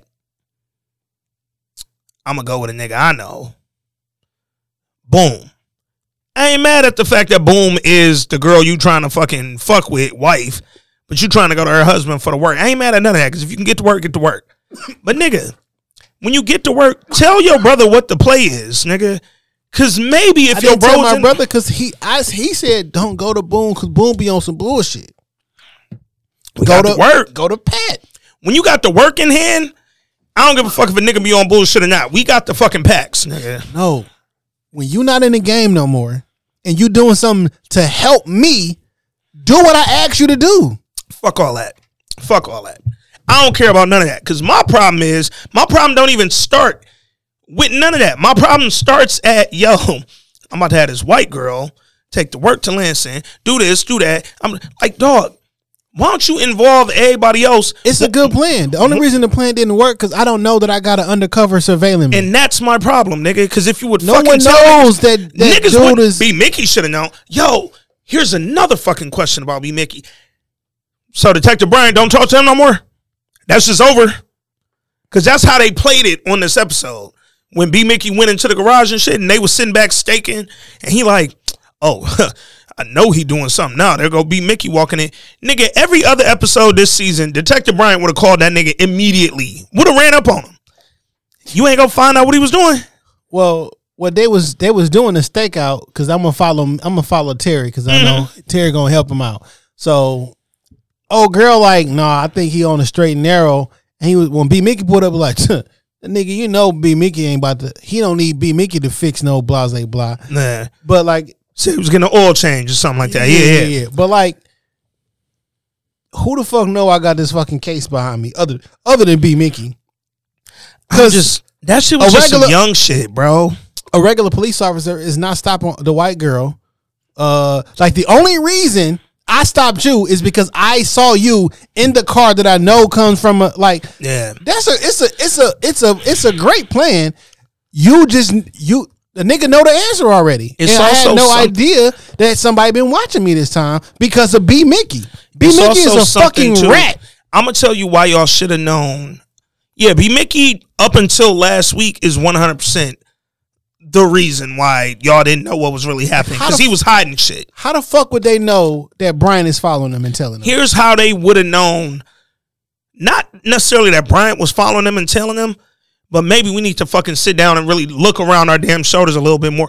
Because when Bryant pulled up last week after the Lamar shooting, one second after Lamar shot at y'all, nigga, and Bryant was already right there, And then the start of this episode, they come pick up uh Meech and have him in the room with Lamar and they do the little weird ass interrogation scene and shit. Yo, dog, this nigga Bryant got a fucking hard on for my brother. Everybody sit down for a minute, nigga. Let's Nigga- be a little better about this shit, bro. I get that, but Bryant already he Bryant. This is his neighborhood. This is the area that I arrested B Mickey. I I, I arrested this nigga. I chased him. He he's in the neighborhood. It's not beyond me that he pulls up and when some shooting come out, he he pops out. Is it weird? Yeah, but it's not like oh shit, he must be trailing us because he was in the neighborhood. We had a neighborhood, Coney Island, and he patrols the neighborhood. Cool. Also, even in the um, even in the interrogation room, he didn't even know he was there. Chinese girl told him to come That down was there. on her, yeah. and Which he was came down there. weird. And he came down there with his lawyer. I'm gonna tell you why that scene was weird to me. Because y'all was supposed to be low key keeping Lamar alive. Why Lamar not in jail Lamar killed the officer in his room? that was protecting him while he was in a coma. Lamar's supposed to be in prison, dog. Do y'all think I'm dumb, nigga? like Don't play with my my my intelligence. y'all went bro. in there. There was a dead body where Lamar was supposed to be. Come you have Lamar in custody, and y'all let him go. Come on, y'all literally had him handcuffed. Like this doesn't make sense. And On the writing bro, portion. but beyond that, because that make too much sense, right? What we just said. But hey, how about the fact y'all sat there and saw him pull up on Meech and fire away, nigga? Neither one of these is arrestable. Well, I don't know if they technically saw that that was uh I know they think it's him, but like I can't prove it. And like, cause they gonna be like, well, how far were you away? And why was you there? Because if you was just driving down the street, you, you, can't be like, oh, I seen it all. But hey, but they you know an, what? They on an illegal investigation in real Hey, life. you know when the investigation got illegal? When Bryant was secretly keeping this nigga alive? Like, bro, are we just never gonna address any of that, bro? Cause it's y'all y'all made a point on episode one to show me how clandestine this nigga was being about keeping him alive. So when he gets up, kills the fucking officer that was watching him, comes out, possibly shoots at Meech, y'all might not be 100, but you 99, nigga. And don't nobody get in trouble. he got to be in prison for him killing a cop. Fam, You upset Fam. that your your part your cop partner got killed. nigga. You, one of the other cop homeboys, you gave him a cushy job, dude. who you was giving a side job to. That ain't his regular beat. Fam, how is this not a thing? Y'all have him in custody. How'd you get him in custody? Where was he at? Nigga. How y'all know where he live at? Y'all just went and picked him up? Picked him up from where? He been sleeping in the fucking. he was uh, sleeping in a uh, body bag in the morgue. How y'all find him? Why he keep being in a body bag in the morgue? He moving around the streets in the beginning like he shouldn't even be seen. Also, why you in a body bag when you stay with your cousin? Or- Fam. and are they cousins or are they friends? So they've been cousins up till this week, and then it was, hey man, I known you since you moved from here to Detroit or from Detroit to over here. Hey man, let's not act like that nigga like Detroit was in another state. Nigga moved twenty minutes from the city. But uh, all right, let's let's go back to the beginning of it. Let's let's dial it back. Beginning of the episode, Meech in the hospital. He'd have been shot three times. He fighting for his life. He having surgery. While he's having surgery, fucking Donnell Rawlings, aka Alvin, rolls in a fucking body in a body bag to the bottom to the basement of the hospital. Unzips the bag. Hey nigga, shut the fuck up. You supposed to be dead. Lamar pops up. How many times he gonna do this? Pop up out a body bag. It wasn't really effective the first time they had him do it, dog. He keeps doing this shit. So he pops up with the little sinister smile on or whatever.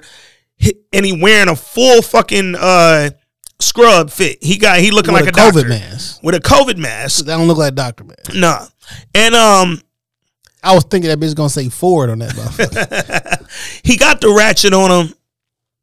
And his plan is to go to Meech's room after his surgery and finish him off. now, T goes in there Mm-hmm. and he say, "We getting you out of here. It's not not. This is not about to be another Maserati Rick situation." Yeah. Now, uh, first episode they referenced Maserati Rick. This is 1989. Maserati Rick was killed September 12th of 1988. Mm-hmm. Um, he got shot at a stoplight on the streets, and then like two days In later, front of his car wash. and then two days later they ran inside of the hospital where he was recovering. Mm-hmm. He killed him in the hospital. He was. Some people say he was thirty years old. Some people say he was twenty nine years old. Yeah. Whatever. Um, I think he was 29. Yeah. Um, Um, so- seven in Mansfield, they killed that man. So for those who don't know, during the height of Detroit's crack era, Maserati Rick was like the most recognized of the flashy, high rolling niggas in Detroit. He was him. Um, even when he passed away, uh, his after his death, he had a sixteen thousand dollar uh coffin with act- 25 is what I read today. Yeah. Mm. I, I did a little more. and- Either way. and the and the casket, which was made to look like a Maserati, had Yeah. actual Maserati. Matter of fact, here I got some the actual Maserati tires yeah. on the uh on this joint. Yeah. Uh, that's shit crazy, dog. bro. And like really had a real Mercedes Benz emblem. Grill like all the pieces from a Mercedes and a Maserati was really used to In build his- casket, dog. That shit. Um But that is a that mean that mean in 1989 or Yeah, 1988 when they yeah. had, like that's a gi- that's a thing. mhm. Like that is a giant thing. And if some some young niggas in the gang, uh, oh, that's the that's what you do now. I 100 percent respect it, and yes, you will get him out of the you will get him out of there the same night or the same Yeah. day he got shot. Like Yeah. you will 100 percent do that. And um, you know, it's funny. This ain't the first time on on one of these star shows we've seen the attempted in hospital killing after the initial shooting. We saw it on uh, Raising Kanan as well. Um, after who got shot that they went in there. The. Italians. Yeah, yeah, yeah. And uh, they ran in there. No, it was Detective Bryant. You or no, it wasn't Detective Bryant. Who? Because I remember he intercepted the shit. Oh, you remember he was talking to the nurse, and he was like outside, and he seen the nurse come hand them niggas some scrubs and shit. Then the two niggas with the scrubs went back in the hospital. yeah, yeah. Oh, that was uh, that was uh, little bro. And shit. Yeah, Lil. No, it was uh, not Marvin. What's the other one that was in the hospital? Uncle Lou. Yeah. That was Lou when he got uh, injured in the hospital or whatever. Um. Anyway, this was a thing back then amongst uh, you know, the really big fucking people in the game. If you had an enemy, you was trying to get him out the paint. Cause here was the thing, yo. If you if you shot, you came at the king and you missed. I mean, Pac, same thing. He said he was still getting death threats while he was there. He left that same Yeah. night. That was what, 91, 92 One, yeah, like the repercussions from missing one of these type niggas when you go for the hit, they are critical, dog. Like Terry gave that nigga Meech a tech, nigga. Like, bro, we was really ready for whatever the fuck might happen. And when Terry ran up on him, he said it, yo, just in case you woke up and I wasn't here, nigga. I'm thinking like this this episode about to be lit. fire. I'm like this episode about Fire. to be lit. Them- They gonna, they about to get in their bag. Yeah. And then Terry got Meech up out of there. Lamar came in the room, empty bed. It's literally the same scene as when fucking we went into uh Lamar room and he was gone, nigga. Like, damn. We, they telegraphed the whole Lamar walking into him, he gone. Like Mm-hmm. they telegraphed that shit. We all knew. He limping through the hospital in some scrubs and gaiters. We know what he headed to do. And clearly we're seeing Terry get Meech to How fight long has it been since he been shot? Lamar. Cause he don't got no bullet holes in him. Motherfucker. We just seen his his chest all the way out. All he got is that colo- colostomy bag. Where he was just holes? bleeding in the rain two episodes ago. I don't know how he being 'Cause he taken got, care he of. got shot in the chest. Yeah. Nigga, his where that colostomy bag is was where all the blood was when he was in the rain crawling on the ground screaming like nigga. So how long was he out? Was it enough for? It has it been two years? Shit. I mean shit, shit Lamar and his terrible twos. Like was it eighty six when this shit started? we gonna have to go back. I'm going back. Season one is happening. I don't want to do it, but I have to do it. So, So the season one was eighty six. It could be two years later. But when Because it's eighty nine now. Pregnant. I just want and they established it's 89 now. Like Yeah. that, we know for a fact it's 89. I just want to know when the fuck him and Cash Dog got pregnant and had like they in a relationship relationship. They be living. Why she snorting coke? Take the edge off. Have a It drink. was random, wasn't it? Have a drink. I didn't love that. Nigga, have some weed. And she start talking real current day Detroit. Lucky I ain't pulled a strap on your head. I was to like, God, I said niggas was not you. You'd have probably said pull a gat or some shit like. something, bro. You were not saying pull the strap. Ugh. Not saying pull the strap. That sounded like 2023. That nigga. sounded like fifty. that was 23 and Get the me strap. out this motherfucker. Get the strap, dog. All right, man. I So anyway, said that shit like no, we was not saying strap like that. like we were not, bro. Nigga, the first time Well, I remember like, niggas saying strap was some so- LA shit, bro. Facts. Yo, dog, you strapped. You know know it. it. But like, even if you would say strap, but no one said I'm going to get the strap. Nobody strapped said up. you, you lucky I ain't pull a strap on your ass Yeah, that's not a thing. Today, baby dad. That's not, that's not a thing in 1989. what? Dog. That woman nigga like, yeah, you lucky I pulled a blick out. like, oh, nigga got the blicky? 1988 presents The Blicky, starring B. Mickey. Um, Snigger Cherry takes fucking Meech out to the back, drags him out the back door. I also feel the same way I felt when Lamar got up and escaped from the hospital. You niggas is still open, from what I know. At least Lamar, we know they had him in the hospital for a minute. He was in a coma. Who knew what they might have patched up? We saw the blood on the uni, maybe because he was out there getting rained on and choking people to death. He might have opened up a wound. Who knows? But Meech, you just came out of surgery, dog. You're not healed at all to do this shit. Uh, yeah. I But you got to get your brother out of there. I think he got shot in the neck. Yeah. Well, he said he got three. Yeah, I think he only got shot like one time. Somehow. In real life, I think it was just one. After- But in the show, he said three. and somehow like Lamar let like a lot of bullets go. Yeah. and he only ended up getting shot 'Cause like I feel one like time. in in the doc and in the book, if I'm remembering correctly, correct me if I'm wrong, or if I'm wrong, just say, "Ant, you had that number wrong." But I feel like they said Lamar got 12 off, like Lamar him well himself said he shot eighteen or times. uh Leighton. yeah, Leighton yeah, said he, yeah. he said I think the number about eighteen. Okay, I watched okay. that shit last week. Yeah, and it's like, yo, I get him being upset. I only hit this nigga in the neck and grazed him. Like I fucked him up because he he lost was- a lot of blood. I think and I think he was shooting with a tech yeah. Damn. because they say that night he walked into the uh to the club with a fur with a tech in that motherfucker. So he probably when he when he coming to the crib, seen the niggas at the Coney in his neighborhood, pulled up, da da da.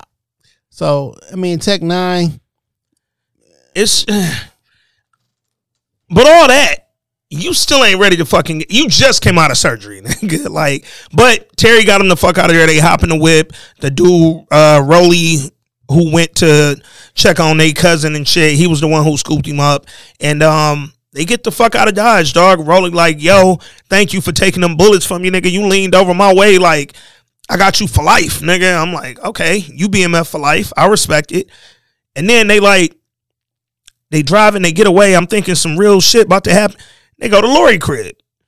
Okay, take him to his baby mom. She had a nice house, like her crib. That ain't where she lived last season. no, it is. That's her parents' house. It's still a different house than last season. That bitch nicer. Last season, that bitch looked different. No, last last minute it was like white on the front. Like it was. I remember it was a nice, and she was like, she had. I the, remember uh, being her parents' house for sure, for sure. But they go over to Lori crib. They kicking it.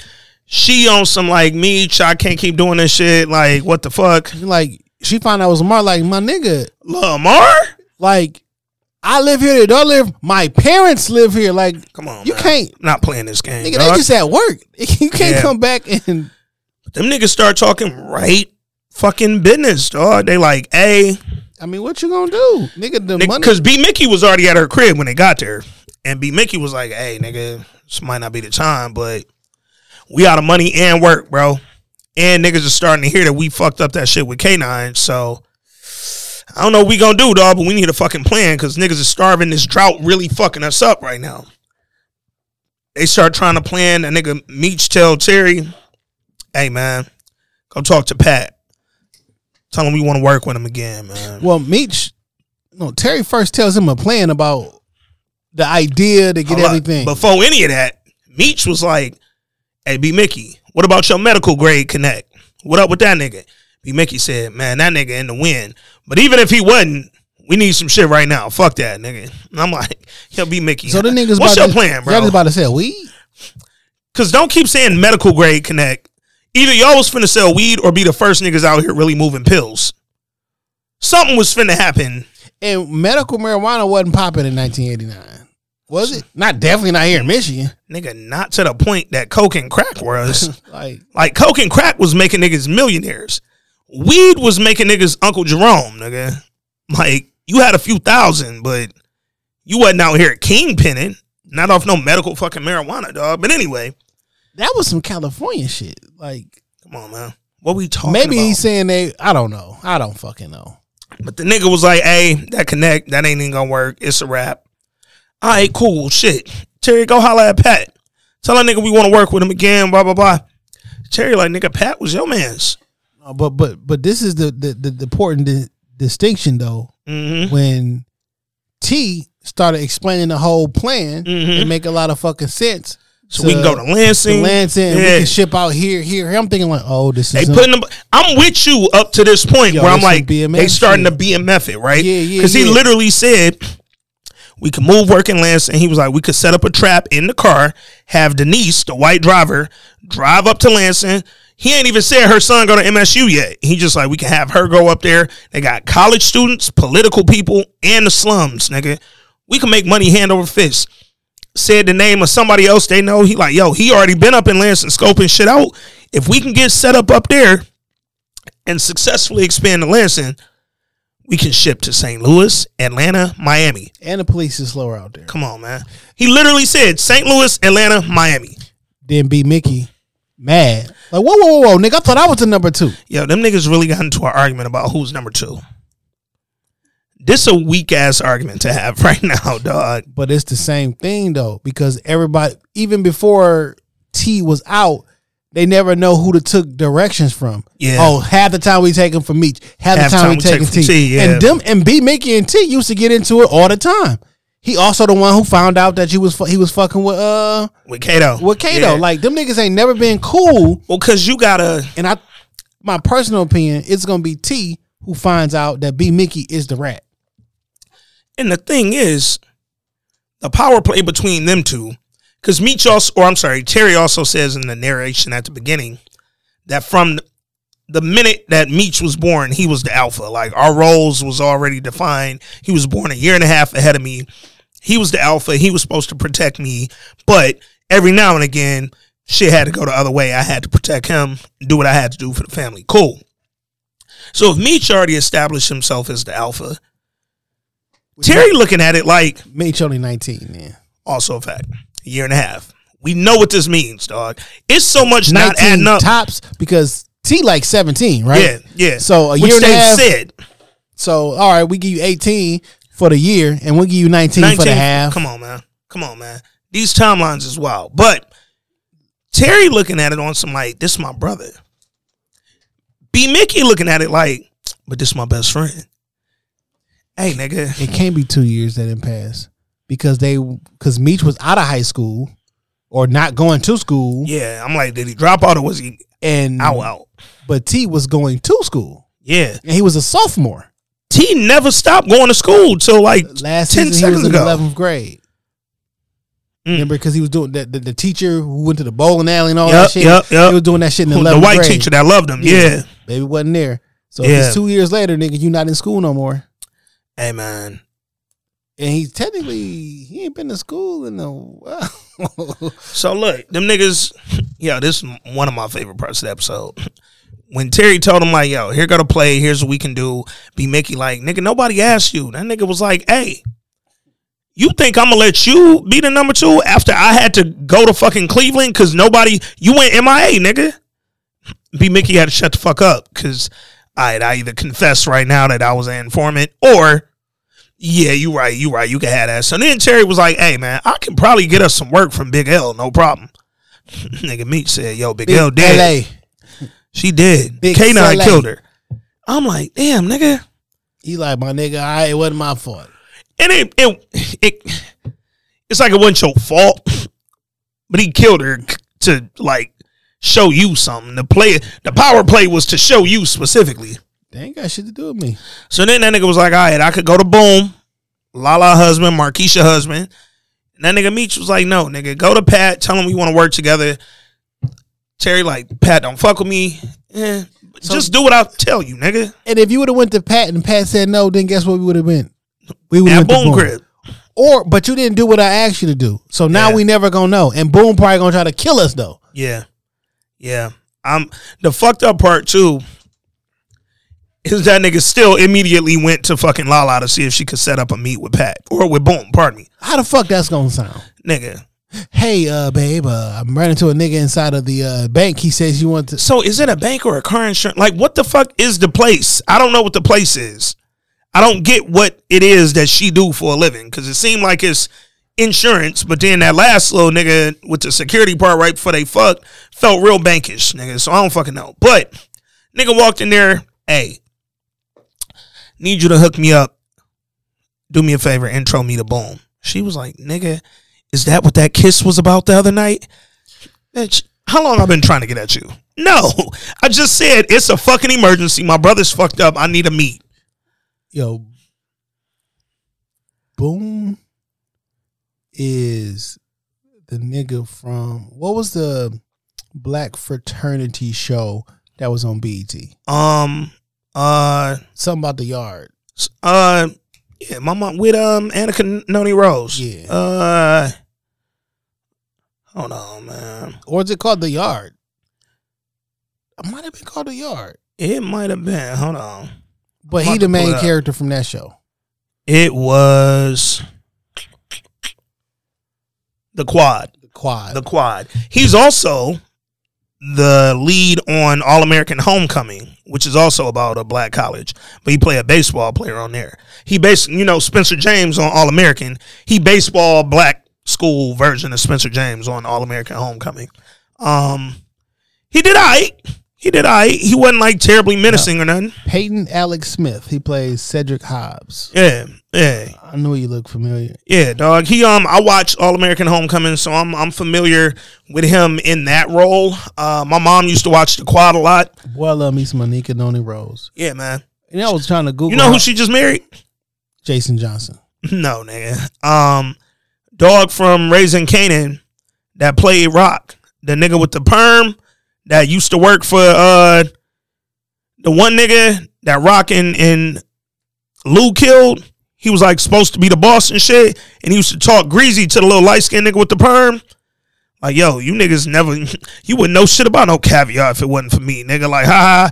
And then Oh. he fake got with uh Rock and then played her as soon Oh, as she killed dog. Uh, Darius Cooks. That nigga, yes.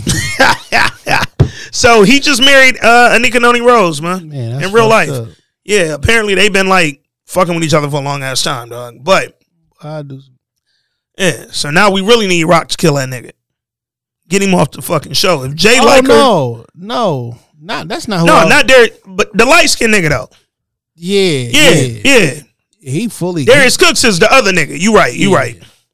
Um, Oh, I, I look at her uh, there, little wedding pictures and shit. no, that was dope. I seen that shit on Twitter. I'm not gonna spend too much time on this goddamn Instagram.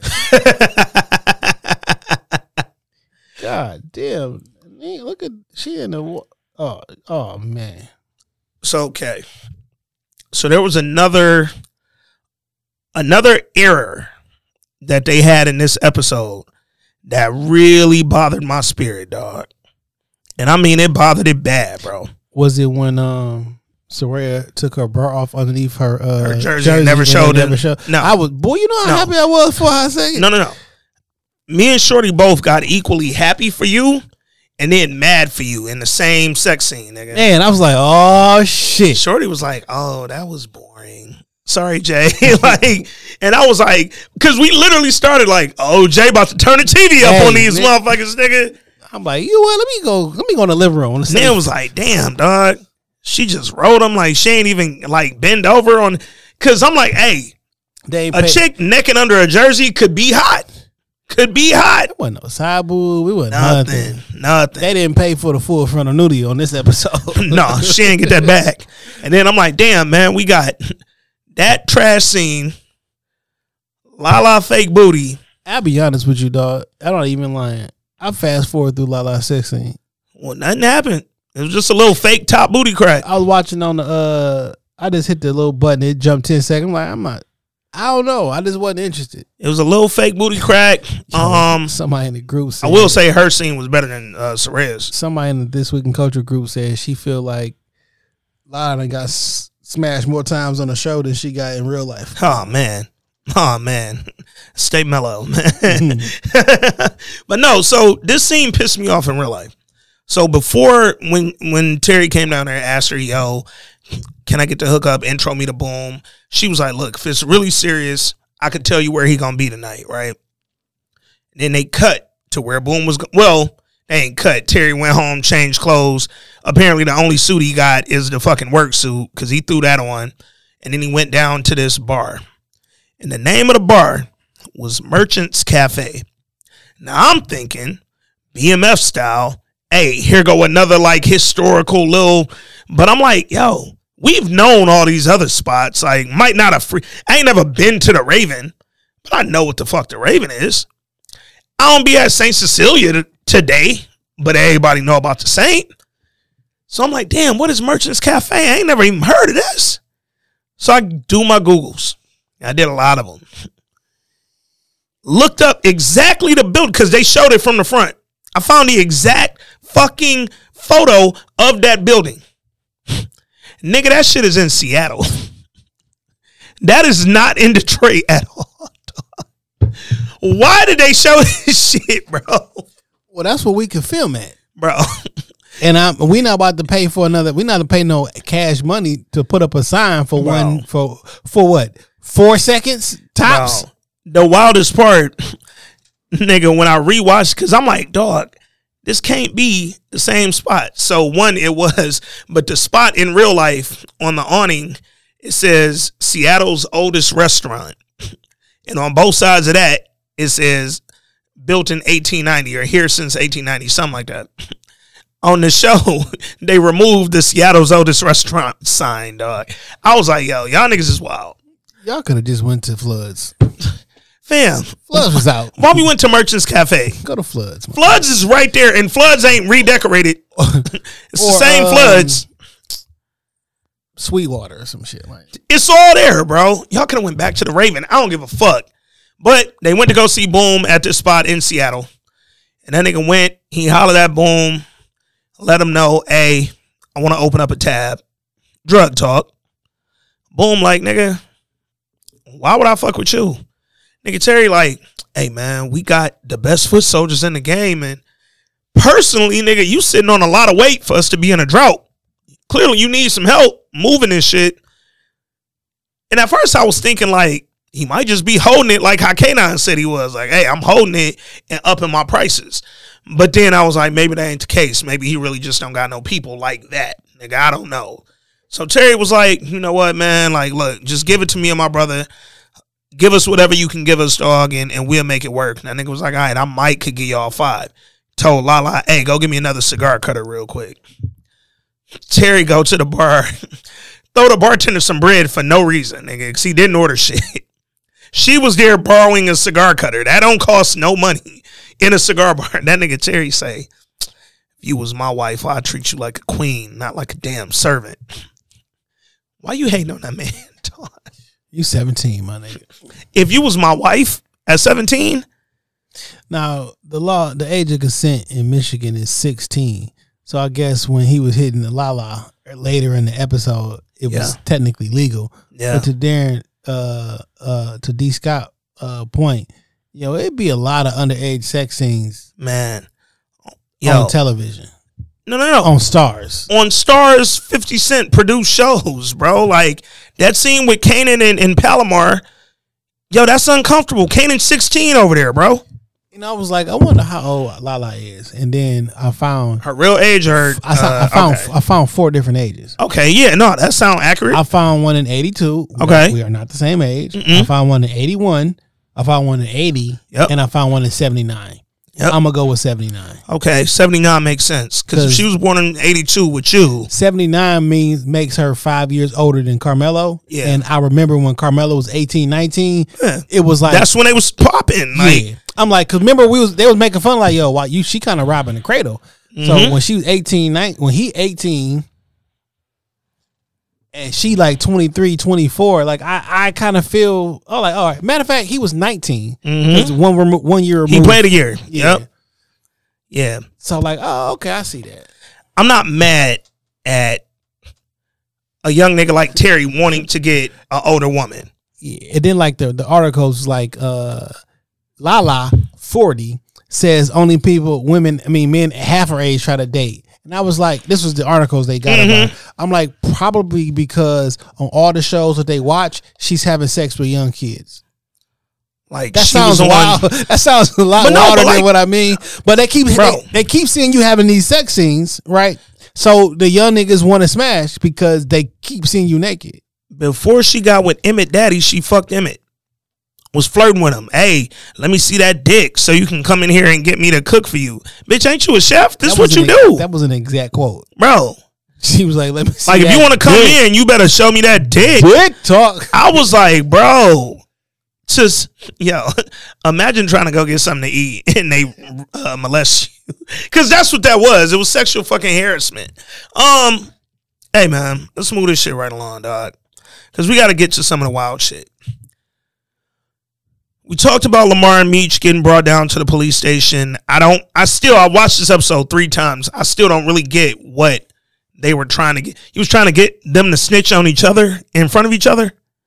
Like, how was that gonna work? What was the play? I don't get it. Also, y'all know Lamar killed the cop and broke out.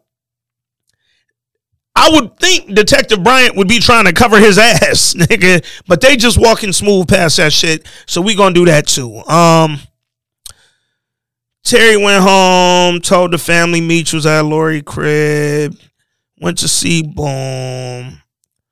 Um, oh, Meech started going to fucking see all his baby mamas and shit. So he go see Mo, Kash Doll, tell her, hey, you was right. Lamar shot me, my bad.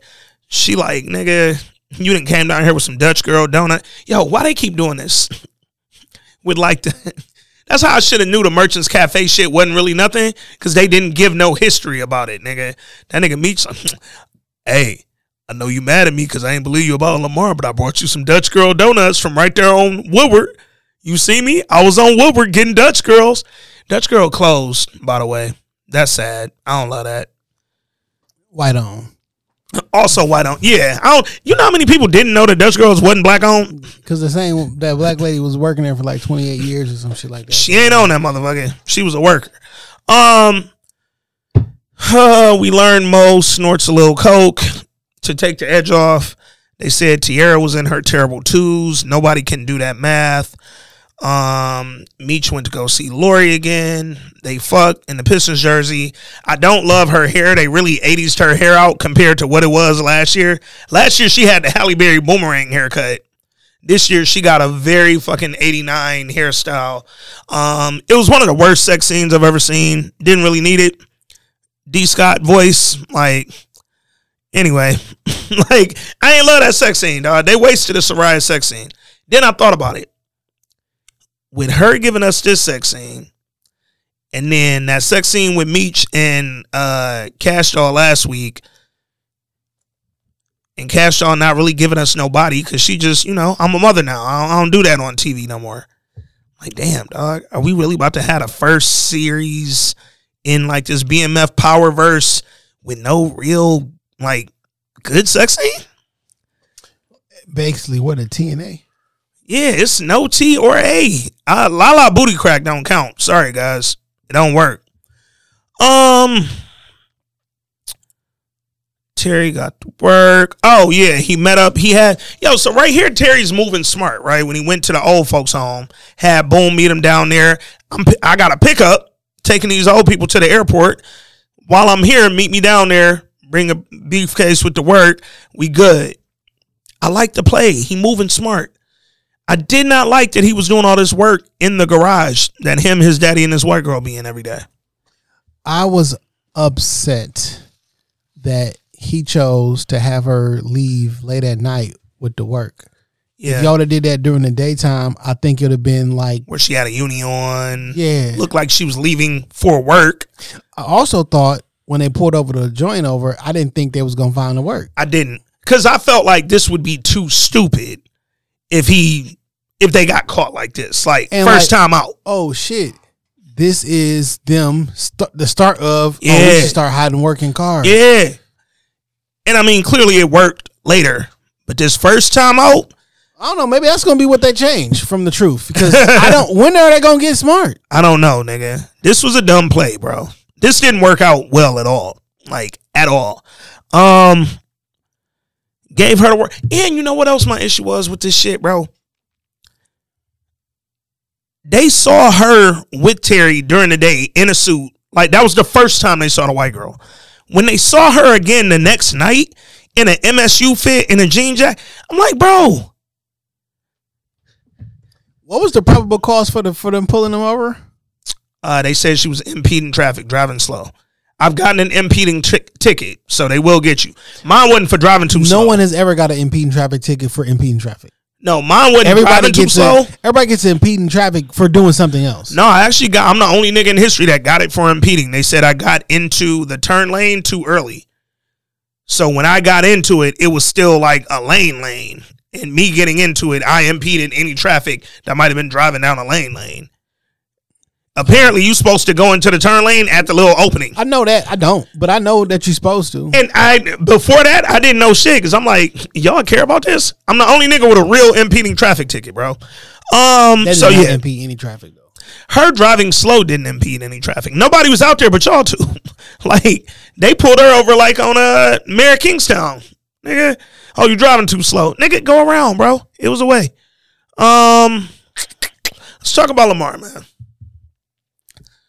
So during the scene where they had the interrogation room with him and Meech, Lamar kind of gave this random out of the blue fucking metaphor about the Joker and Batman, the new Batman movie coming out.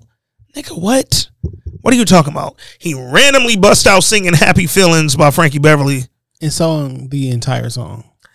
They close the door, you still hear this nigga singing. I'm like, fam, I feel they ruined this gentleman's um his acting career. he was so good last season. And like he was so good last season. Um, he had a little singing. He did everything was great. Like he was primed to be like, you see something, see him in something else. It's like y'all want to see what how he acting is. Yeah. Now they didn't goofy the nigga so much. Bro. Even like- like, cause like last year when he sang You Can't Stop the Rain, it felt so twisted and right at the same time. This year, him busting out happy feelings felt forced. Fam, you can't recreate what you did already. Like stop it. And I'm like, if y'all trying to make that a thing, doing it once a season ain't gonna be it. First of all, second of all, y'all didn't have to force this nigga being crazy. He was already crazy. Like, that was the fun in this character. Like he had already proven and shown he was a little nuts, man. So he's having a fucked up time. Um, he went to go see old girl who he fucked in the county bathroom last season why they felt like bringing her back would be like a ooh moment. I don't know. But he went to go her crib. We found out she was his nurse when he was in the insane asylum place. And uh she was like, Yeah, I knew wasn't nothing wrong with you when I first seen you. That's why I was fucking you. Blah blah blah blah blah.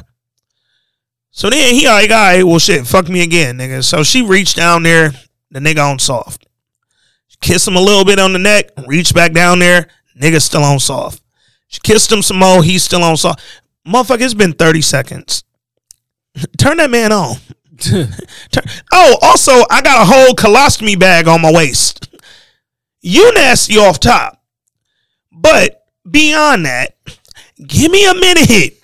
How you mad in 30 seconds, dog? You know how to get this shit started. Come on, man. Like don't play. You know how to get it started. Watch out for the big girl. Watch out for the big. Like she, fam, she kept reaching down there. Lamar, this ain't like you. Nigga, this ain't like you. Reach down there with your mouth. Come on, nigga. Use your mouth hand. Use it. Where's your mouth hand? Oh, this shit start quick as hell. Come on. okay. Like, dog, your mouth hand is on soft. Nigga, how about that? Harden up your mouth hand real quick, dog. The fact you got the nerve to dismiss me though. How you gone in 60 seconds? And you mad. And I'm over here with, Maybe you should come back. You know what, bitch? You leave. You get out your, I'm staying here in your house. So now Lamar depressed. And he at home staring in the mirror. Meanwhile, Meech just got shot not twelve hours ago. He and Meech fucking. fucking. Meech would have fucked Mo if she ain't kick him out. and do her damn coke. So this nigga Lamar like standing in the mirror, butt neck. First of all, while Lamar titties was out, He he the one that got paid for the full frontal nudity. bro. So as they like panning up to show who that actually was, Treese was like, "Who is that?" Cash. Bro, I'm sitting there like, Yo, dog, Cash out gonna come find you, dog. Don't dog, say that. dog. But it's like, who titties is these? No, I'm talking about Shorty. No. Come find her. Cash out, pull up, bring the buffs, nigga. So then they show this nigga Lamar standing there in the mirror in his drawers, colostomy bag full. Don't know why they had to get this vulgar in this scene. He asked uh, Donnell Rawlings, yo, come help me change this shit, woo, woo, woo. And while he changing that shit, he talking like, man, I just, I couldn't get it up. I went to go fuck old girl, couldn't do it. I didn't shot at Meech, man, and I ain't kill that nigga. He walking around strutting like a peacock. I'm losing my edge. And apparently this was a fucking motivational talk by his cousin, like, you Lamar to be Silas. You da da da da da. Cause he left there and all of it, it was like he ate a power pack. Nigga ate a mushroom on Mario, nigga, and powered up. And now he killing everybody in the streets. Why he only go kill them two niggas? Cause they shot his house up. I remember them shooting the crib up last year, but it was like, And y'all used to work with me. yeah, they was all 12th for Street. me. They was all 12th Street. And then y'all went and tried to y'all tried to get me. But go kill Meech. That's who you miss. I tried. nigga. I can't. That's who you miss. I tried. He was like, my kids, I just can't kill the nigga. That's how Meech feel about you, nigga. So he went to find dog. Dog coming out the restaurant, got him a little to go order. Walking back to the car, Lamar beats this nigga with a fucking two by four. Random two by fours just be on the street. And somehow that two by four got stuck through his neck. He hit him, and it was stuck in his neck. Then dog smacked it out his neck, and then started choking on his own blood. Then for no reason, Lamar empties the colostomy bag on the nigga. I feel like Meech gonna be blamed for this. I can see it. Cause they left the meeting, These the BMF meeting. Yeah. left the meeting. They was at the BMF meeting. Meech came through with another, hey, we gonna be bigger than them uh, Wall Street niggas uh, who was the first ones to put some money on Ford. I'm like, what are you talking about? Okay. And them niggas was like, yo, Meech, uh, that little gift of gab shit, nigga, that's cool and all, but we out. I'm not doing this shit with you no more. Stole a damn EPMD record for no reason. Randomly said, you got to chill. I was like, yo, y'all not fooling me, dog. And then nigga gets fucking beat up and he gets the colostomy bag emptied on him. And this is one of the most unnecessary things I've ever had on my TV, bro.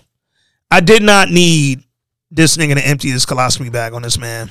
This nigga died from the. I don't know if he if he died from dysentery or did he die from the fucking wood Bro. thing sticking out his fucking Bro. neck.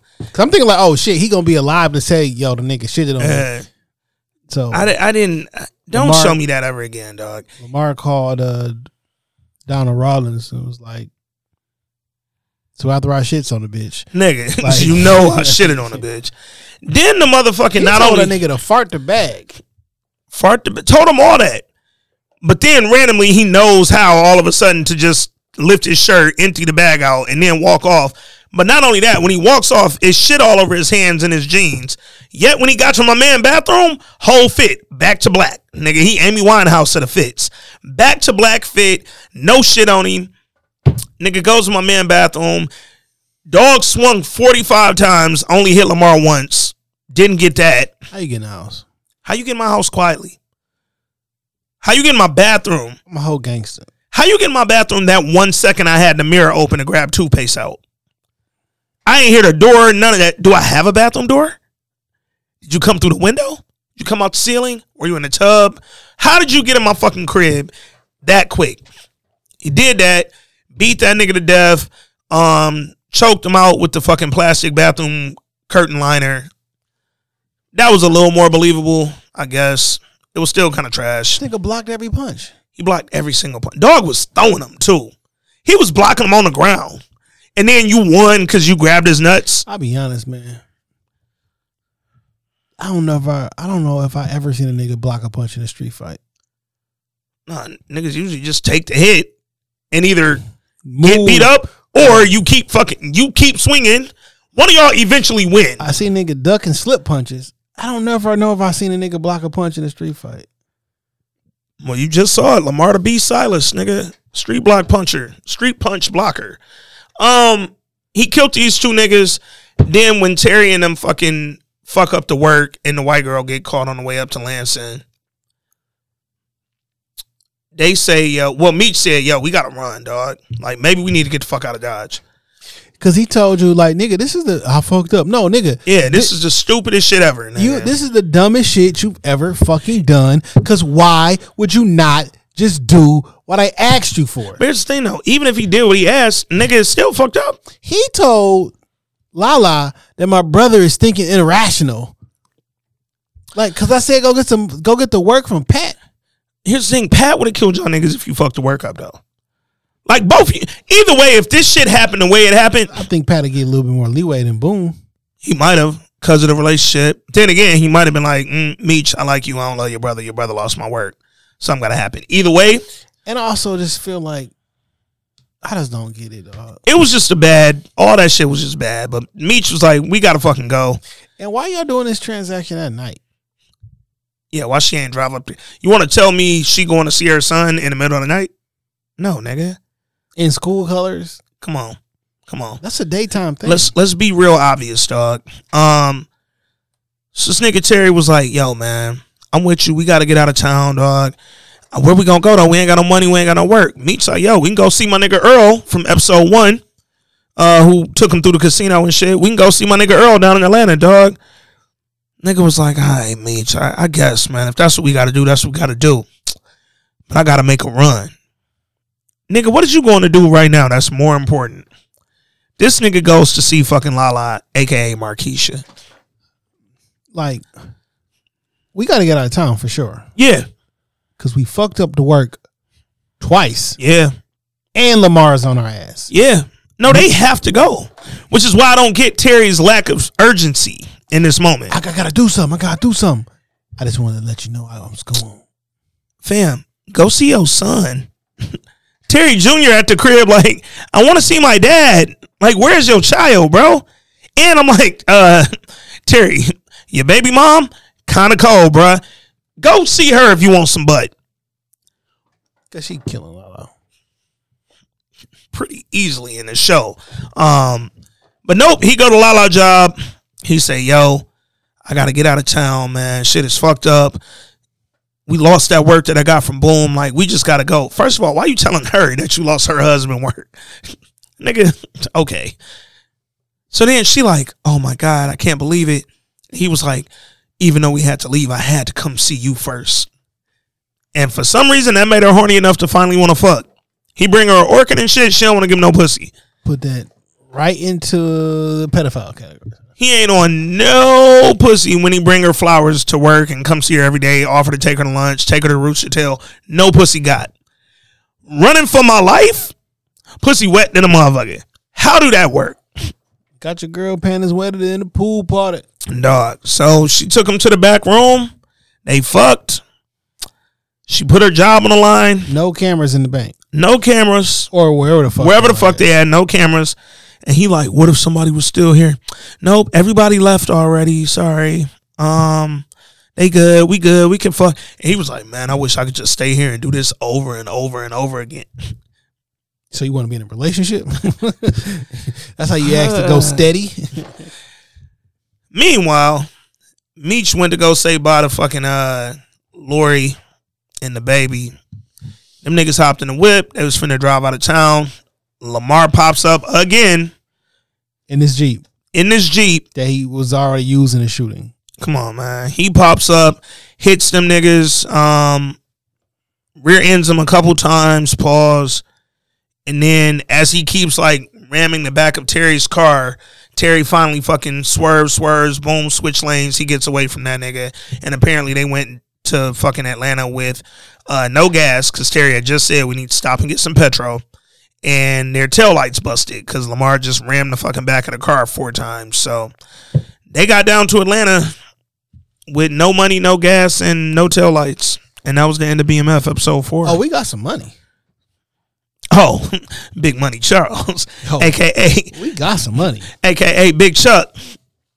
Um, Cause I mean they gave all their money to uh, the kids. And He Yeah, was like, I know yeah. you gave your little money to your, your kids your last. I'm gonna do the same for you.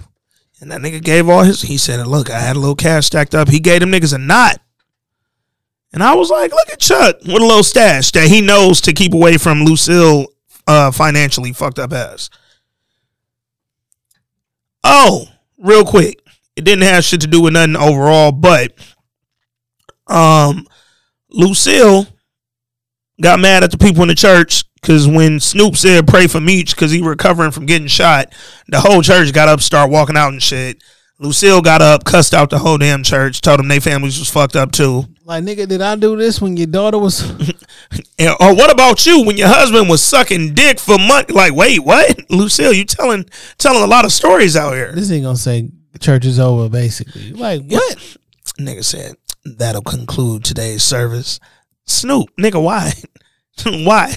I gave my t- get my ties back. Get my ties back. I'll bring them back next week. You ain't finna kick me out. So then she was like, Charles, I'm ready to go. Charles was like, look, I'm gonna help them break down. Just take the car. I'll catch a ride. This is crazy, dog. Nigga, your wife is upset. Go home with your wife. Go home with your wife. Yeah, I'm gonna uh, I'm gonna hang out. Nigga said, no, I gotta help them break down. They didn't set up. Y'all been at church for 20 minutes. And then old girl came up to Charles like, yo, you know, you such a great dad. He was kind. You was loyal and you play that guitar. You smart. And then this motherfucker Lucille popped right back up like, Charles, get in the car. That nigga was like, all right, man, I ain't gonna help y'all break down. I'm, I'm out. I'm out. And that was fucking BMF episode four, man. It was a fucking joke. I don't like what they did with Lamar. I thought Lamar had the real potential, and it's not the actor's fault. I thought his character had the real potential to be a great TV villain, right? Like a real great one. Like, man, that nigga last season, it was so naturally just like, yo, this nigga's out his fucking mind, bro. He really nuts. This season, dog, they turning that nigga into a fucking caricature, and I don't like it, man. Um, they got him shitting on people in the street, all kinds of just wild shit, bro. You can't kill him, you can't beat him up, you can't do just niggas bulletproof. Shit don't make no goddamn sense, man. Nigga got three fucking bullet holes in him, or however many times he got shot. I don't fucking know. And he bleeding out his stomach. He shitting out his stomach. Yet you punch this nigga a million times, he still win the fight. I don't know. I don't get it, man. Um, De- Detective Bryant is really annoying, and I know he don't die, but I really want them to kill him because he irritated my spirit, dog. I just don't like him. I bet you next week at some point they loop back in him and B Mickey, even though they totally ignored it this week. Yeah. And it's gonna annoy me when they do it because B Mickey, this run got to come to an end, though. yeah, B Mickey, you either gotta tell somebody that you know this nigga pressing me and he trying to make me a snitch, or you gotta go ahead and just go to prison, dog. Take the L. I don't know, one of the two, B Mickey gonna get murdered. one hundred percent. But shit, now with these niggas going to Atlanta, man, I don't know what the next move gonna be, but I'm hoping, I'm hoping when they get to Atlanta, this shit turns the corner that I feel like season one turned. Season one didn't start off this goofy, but it did turn around, you know, the halfway point and, and really got it turned into a good show, man. I'm I'm really hoping that this season does that too, because right now I'm feeling lied to, man. But uh, y'all let us know what y'all thought about the episode. Let us know what y'all thought about the pod. Hit us up this week in culture across all the socials. Until next week, I'm Ant. That's Jay. This week in culture, episode 283. We out.